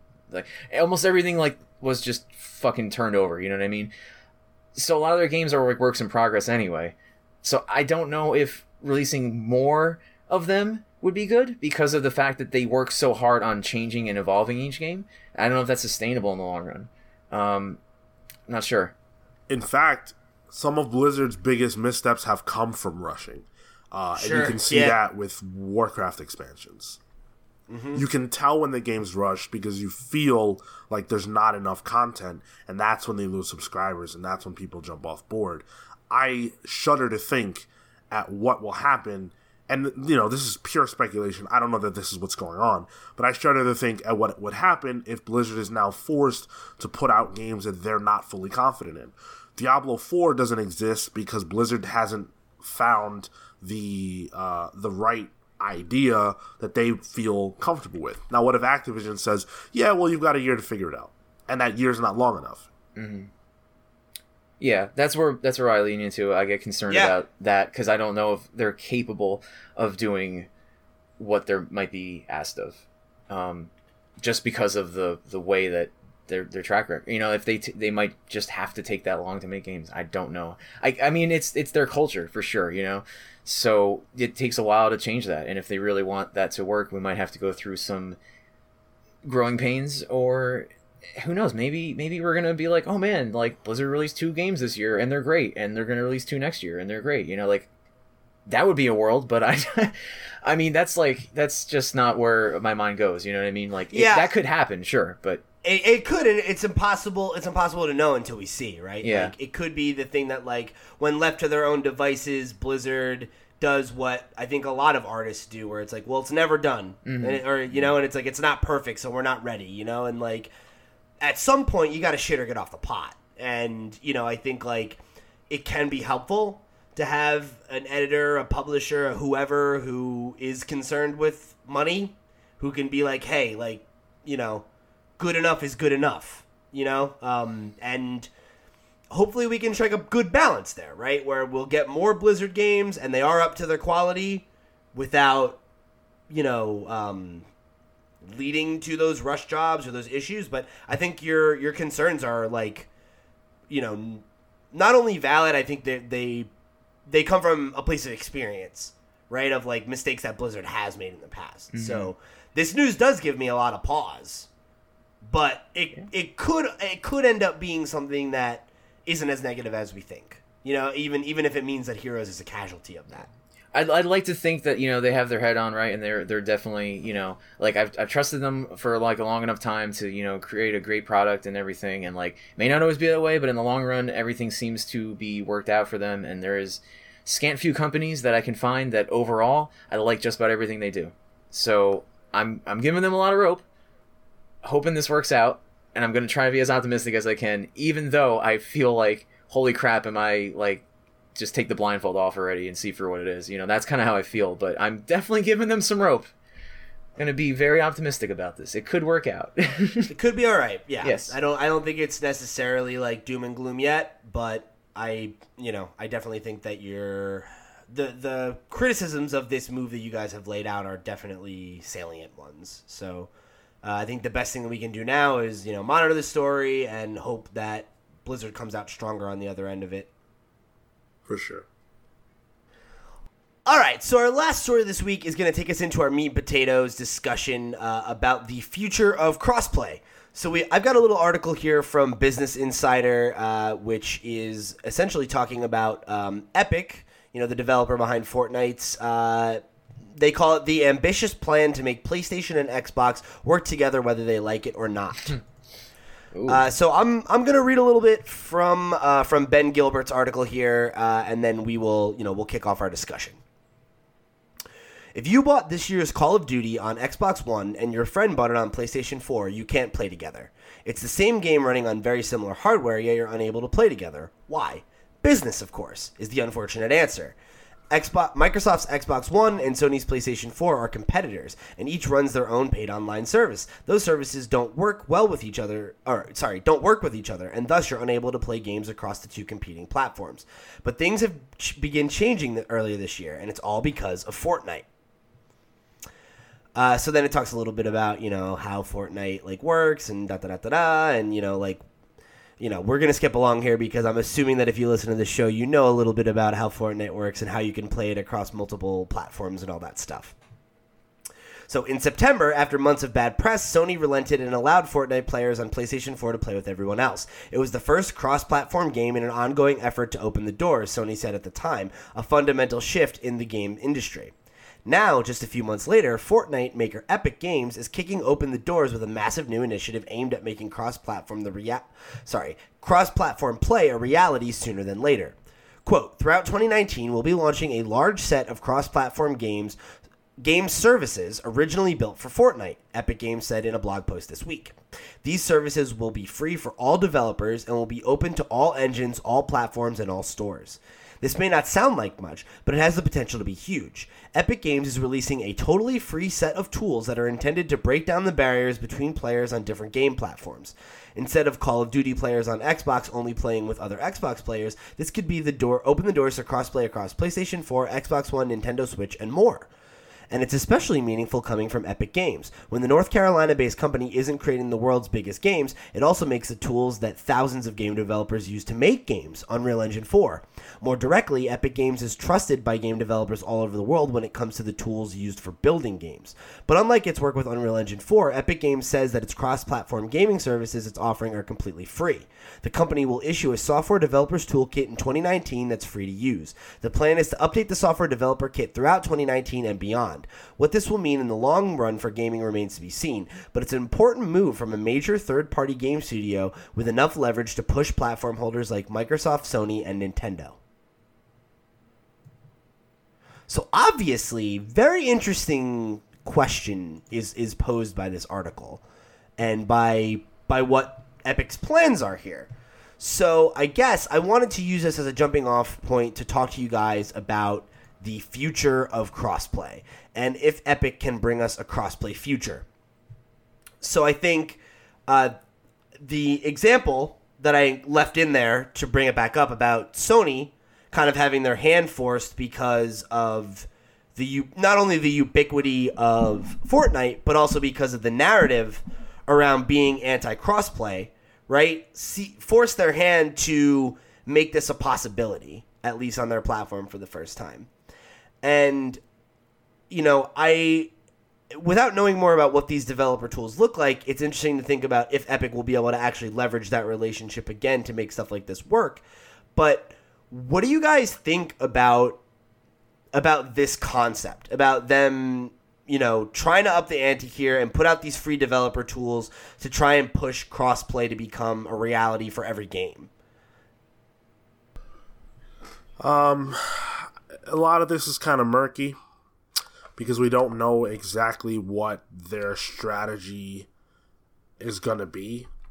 Um, I like the idea of crossplay across all platforms. I don't think that there's a reason in twenty, you know, going into twenty nineteen, why we can't have that. Um, especially because I totally understand why Sony would want, or X, or Microsoft would want their console to be the place to play, and for people to adopt said console if they want to play with their friends on it. Um, but I don't know if that's I don't know if that's working anymore. Uh, a lot of times, let's say let's say me, for example, I, I only have a P S four when it comes to between Microsoft and Sony. I've only got P S four, not buying an Xbox One. I don't play with my friends online enough for it to matter, but when I was eighteen, I did, so let's flash back. If that group of friends that I was playing Call of Duty with only played on Xbox three sixty, I probably would have um, played on Xbox three sixty. I had yep. one, and I probably would have just played on Xbox three sixty.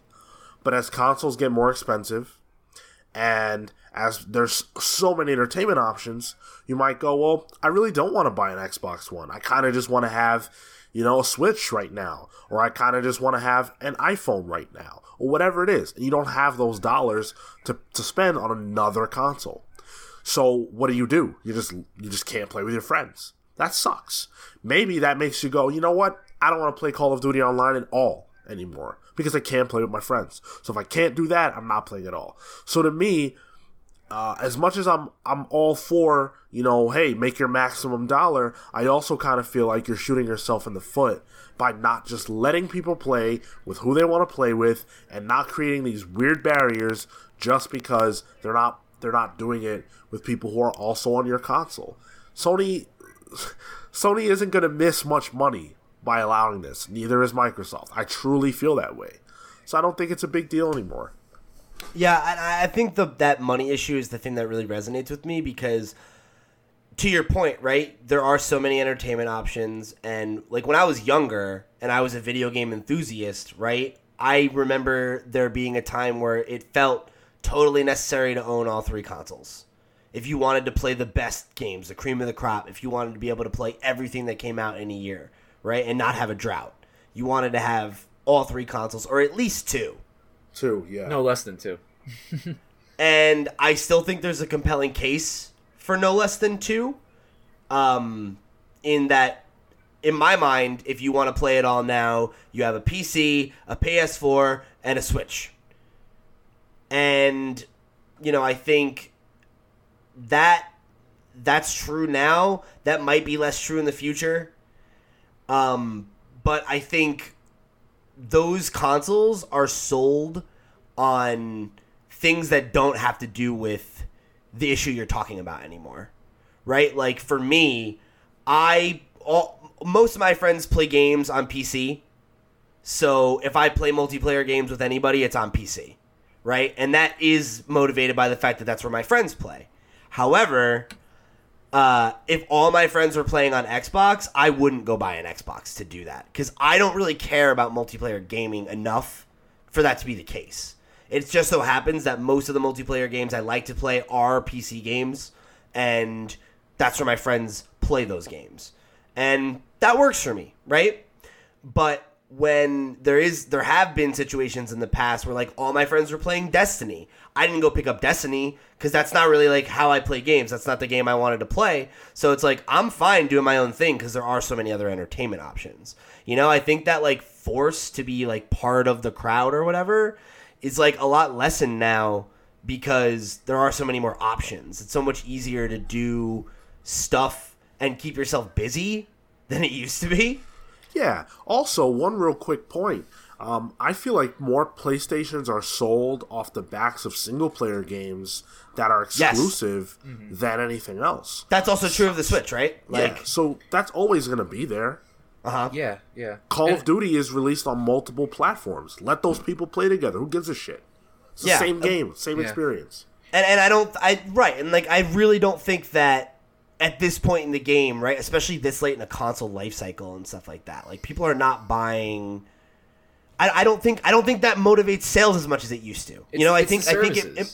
I mean, like, and like really, un, you know, they've been building un, these services. Un, unless you're a hardcore Call of Duty player and you and your friends all play on Xbox or something, right? But like when you already own your Xbox by that point, you know, mm-hmm. like yeah. And, and I think I think a big thing too, right, is like Fortnite's the biggest fucking multiplayer game in the world. So a lot of people that play games like that, where the only thing that they do is jump on and play the one shooter that they fucking play with their friends, a lot of them play Fortnite now. And guess what? It's crossplay. Yeah, and technically uh, free. So yeah, it is free, you know, right? Like, I mean, so like, so, so where is that money, you know, like that they're losing if they, if they said, hey, go for it, crossplay. Um, yeah, I yeah, think, I think like trying to appeal to your audience by just making the best product, like our console's the best and that's why you want to play here, or we have the best exclusives and that's why you want to play here. That's what fucking sells a console or a platform at this point, you know? Look at what Microsoft has been doing with building up this, like, ability to pretty much play whatever you want, however you want on their system, you know, like what, anywhere too, right? Like on P C as well. And look at like how they've been marketing that in a, you know, a part where they had they had clearly like lost in this this race, and like you can't tell me that that isn't ingratiating people, you know, somewhere. You know what I mean? There's no oh, yeah. there's no way that they can market something like that and and have like I mean, there's really nothing negative to say about it, right?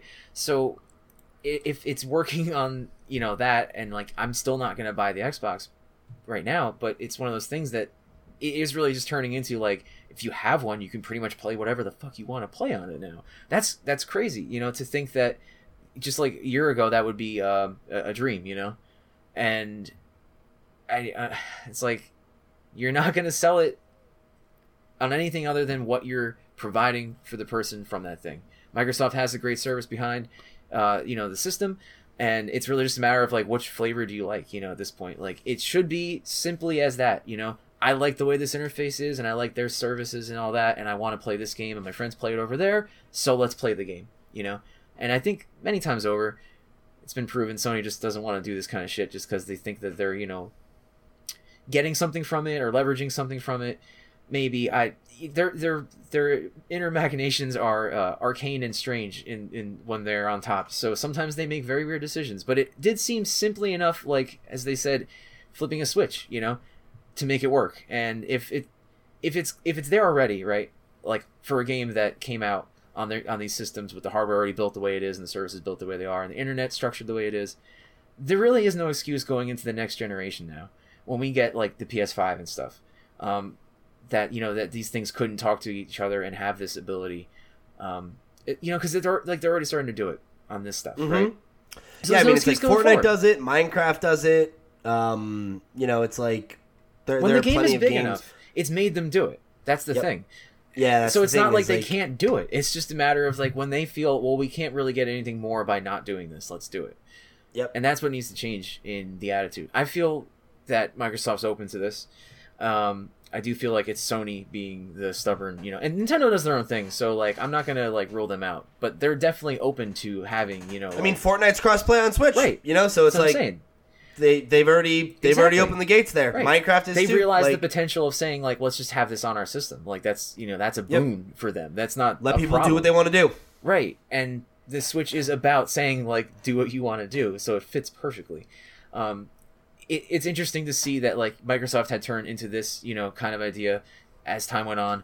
The Switch and Nintendo are kind of there currently. and Sony has its heels dug in where they are. So I really hope that they can take a hint that it seems like the industry itself is moving in a different direction, that, you know, we are leading to this. And it should be really simply done at this point, I think. Um, yeah, I don't know, man. It's it's it's wild to think that, you know, we're playing with people all over the world in games on the computer and other things and all that, and I and I can't get like um you couldn't get like Call of Duty to work between the two. You know, that's that's crazy. I don't know. It also yeah, solves been... a lot of problems too, it, right? Like, yeah, if, it should. it, it creates no issue in terms of finding a match at any given time. Not that I wouldn't say that matchmaking is a big problem on Call of Duty anyways, just because it's such a big game, but why not? Every time a game is secularized, you're splitting the player base. Right. Especially if it's a multiplayer game. Mm-hmm. You know, it's it's crazy to think that you want to do that to your audience. Well, yeah. Developers sure don't. Right. You know? Exactly. Because it's like, I know, like, uh, you think about what was one of the earliest examples of crossplay in the modern era, and it was Rocket League. And Psyonix has said that uh, they could flip a switch and have crossplay on every platform right away. Yeah, it's yeah. just the powers that be being like, no, you right, know? Right. So to me, like, we're there. We're at that point where it's it's necessary, and it's really cool to see Epic, like, be the champion of this, because, like, they've already won. You know, like, they, they got it for Fortnite, so it's like, the fuck do they even really care at this point? You know, it's like, but they're like, they're like, no, like, this is the future, and, like, we are one of the people that, like, made this a thing, and, you know, like, they weren't the first to do it, but, like, they are the first game of this size, of this penetration, and that's on this many platforms, right? Because there's no other game, no other, like... I don't really know if it's fair to call Fortnite like a triple A game, but I mean, it technically is. But, like, there's no other game of Fortnite's caliber that you can play cross-play on phones, tablets, Switch, PlayStation, Xbox, and P C. Yeah. And have a persistent account across everything. Like, that's wild, dude. You know, like, the only game that's ever even, like, done shit like that before is, like, Hearthstone. You know, it's, like, games that are not in the same level as Fortnite, you know? Uh, so that, I think, is... It's really cool to see Epic, like, throwing their weight behind this. What is Epic's endgame with all these moves? I'm thinking they have the store that they want to set. Like, you know, that's going to be, a, like, a champion for them, right, in the future, right? They're releasing this software development kit, right? They want games to be cross-platform. I think it makes sense if you put all these together. If they do create this kind of experience... Things are cross-platform now. People can make games across this, whatever. We have a store for it. You know, we're, they're they're sort of dissolving the barriers of, like, how to purchase, play, and experience all of it. And I think that they maybe want to try to lead some kind of, you know, like, renaissance into this. It, I mean, there's, like, there is no other motivation to do a lot of the things that they've been doing um, other than, like, you know, of course, money is always a motivation. I'm not saying it isn't. But they have a lot of what feels like, you know, like, charitable actions for, like, well, the gaming community, you know? Dude, because, like, Epic has fuck you money at this point, dude. I, so I like, understand. Epic, so Epic think... was a real profitable company before they put out Fortnite, I understand. You know? Yeah, like... so, but most companies, you know, they make a lot of fuck money and then they just, like, sit on it or, like, you know, reinvest into themselves or whatever. And, like, this could be their reinvestment into themselves where they're doing it for the, like, into the community, though. Like, to, yeah. to really, like... push a new generation of how we play games and stuff. I mean, right, like, this is good P R for one thing. Mm-hmm. And you got to think, right, the next game that they make, the next Fortnite they try to put out, cool, it's already it's already available, cross-play everywhere. We don't have to fight anybody on it because we pushed this through right a while ago, you know? Yeah. Like, yeah, it should I mean, I, so I think I think it it's probably up. As much as it is like a future-proofing thing for themselves, I think it's also a thing where they probably see that they have the power to make this push. And, like, why not do it, you know? Because, because honestly, it, it won't cost them anything. And even if it does, it's probably fucking negligible because Fortnite makes a billion dollars a month. Like, you know? It, like does, it makes more money than, like, it should. You know like, I mean? like, like, Epic, Epic went from being a... Epic went from being a a, a really like like a, a profitable company in, in a good sp- space that put out the most popular engine in the world, you know? Uh, and they're they're in good we're in good shape, and now they own the most profitable video game in the world and make millions of dollars a month off of it. You know, so it's like it, it's it's no loss, all gain. And if they can pull everybody else up along with them and get the the cachet and the credit of being the people that push through crossplay everywhere, why the fuck wouldn't you do that? It's good P R and it's and it's good business. I think I think people forget that Epic makes the Unreal Engine, and that that is such a that that that's an engine that's in so many different games. That's used it's almost by, ubiquitous. Yeah, like yeah, everything yeah. uses like, it. I was gonna, every yeah. E A game uses it. Yeah, like you know, it's like it's a big deal. And and that they've been that they've been in that position for a long time. In fact, until Fortnite, I forgot that Epic made games. I only thought about them as the Unreal Engine people. Sure. And I'm just, I, I raised that question because I'm just wondering if there's a next step for them that's bigger than just, not to minimize developing games, but that's bigger than developing games. That's bigger than being the people who have the ubiquitous game engine. Are they gonna get into co- the console space? Do they have an interest in that? Like, what are they... what's the bigger play? Because they have all the money in the world, right? You you said they made a billion dollars a month. Uh, that's got to be more than what Sony's making off the P S four, right? Like that's that's big boy money. Yeah, yeah. It's you huge. Can do something. Absolutely with that ridiculous. Ludicrous it's level. Honestly, I think I think you're gonna see them reinvest it into more games. You know, because I think they're at a point now where, like, between their store and like the way that they're trying to attract people to the store as a platform for game. Like, I think they want to make the Epic Launcher and the Epic Game Store as a thing, like a competitor to a company like Steam or, you know, whatever. And, like, I think they want to build themselves out as a one-stop shop where if you're a new if you're new talent, right, you could go to Epic and you could use their engine for no fee if you publish on their platform, get a better cut than you would somewhere else, and then have this guide, these resources on how to make your game, plat- you know, platform agnostic and cross-play and all that stuff so that you can put it out other places and make more money. And I think it's going to lead to them having a really healthy publishing relationship with a lot of people. And uh, and I think this this stuff, all feeding into this, could be the thing that, like, makes the Epic Game Store a thing, despite the challenges that are present. You know, the right. uphill battle that is there to battle Steam. I think that's their next big focus, is trying to prove that they can make the best platform to make, develop, and publish, or you get what I'm saying, yeah. but uh, sell and publish games, you know? And Fair if enough. They do that, you're, to your point, they'd be doing it and making more money than a Sony or a Nintendo without having to spend money on making hardware. No R and D. No worry, no worries about factories and cars and, oh, do we have enough screens or all, any other, no, we don't give a shit. We we make software. We make software and we sell software tools. Honestly, you know? it's, it's Microsoft. Like, that's where they're heading into. But, what, but just games. But that's what I'm saying. Like, that's that's and, Microsoft's idea. Like, we make the software and we make this. You know, they make their money. Like, most of that money comes from the very basic yep. shit. Like Windows itself, you know, facilitating like, other yeah. people doing what they already do well, right, and exactly. profiting off of right. it, right, and, and even and even taking a modest skim that ends up making a lot eventually. Bill Gates said if he had a dollar from everyone in the world, he'd be happy.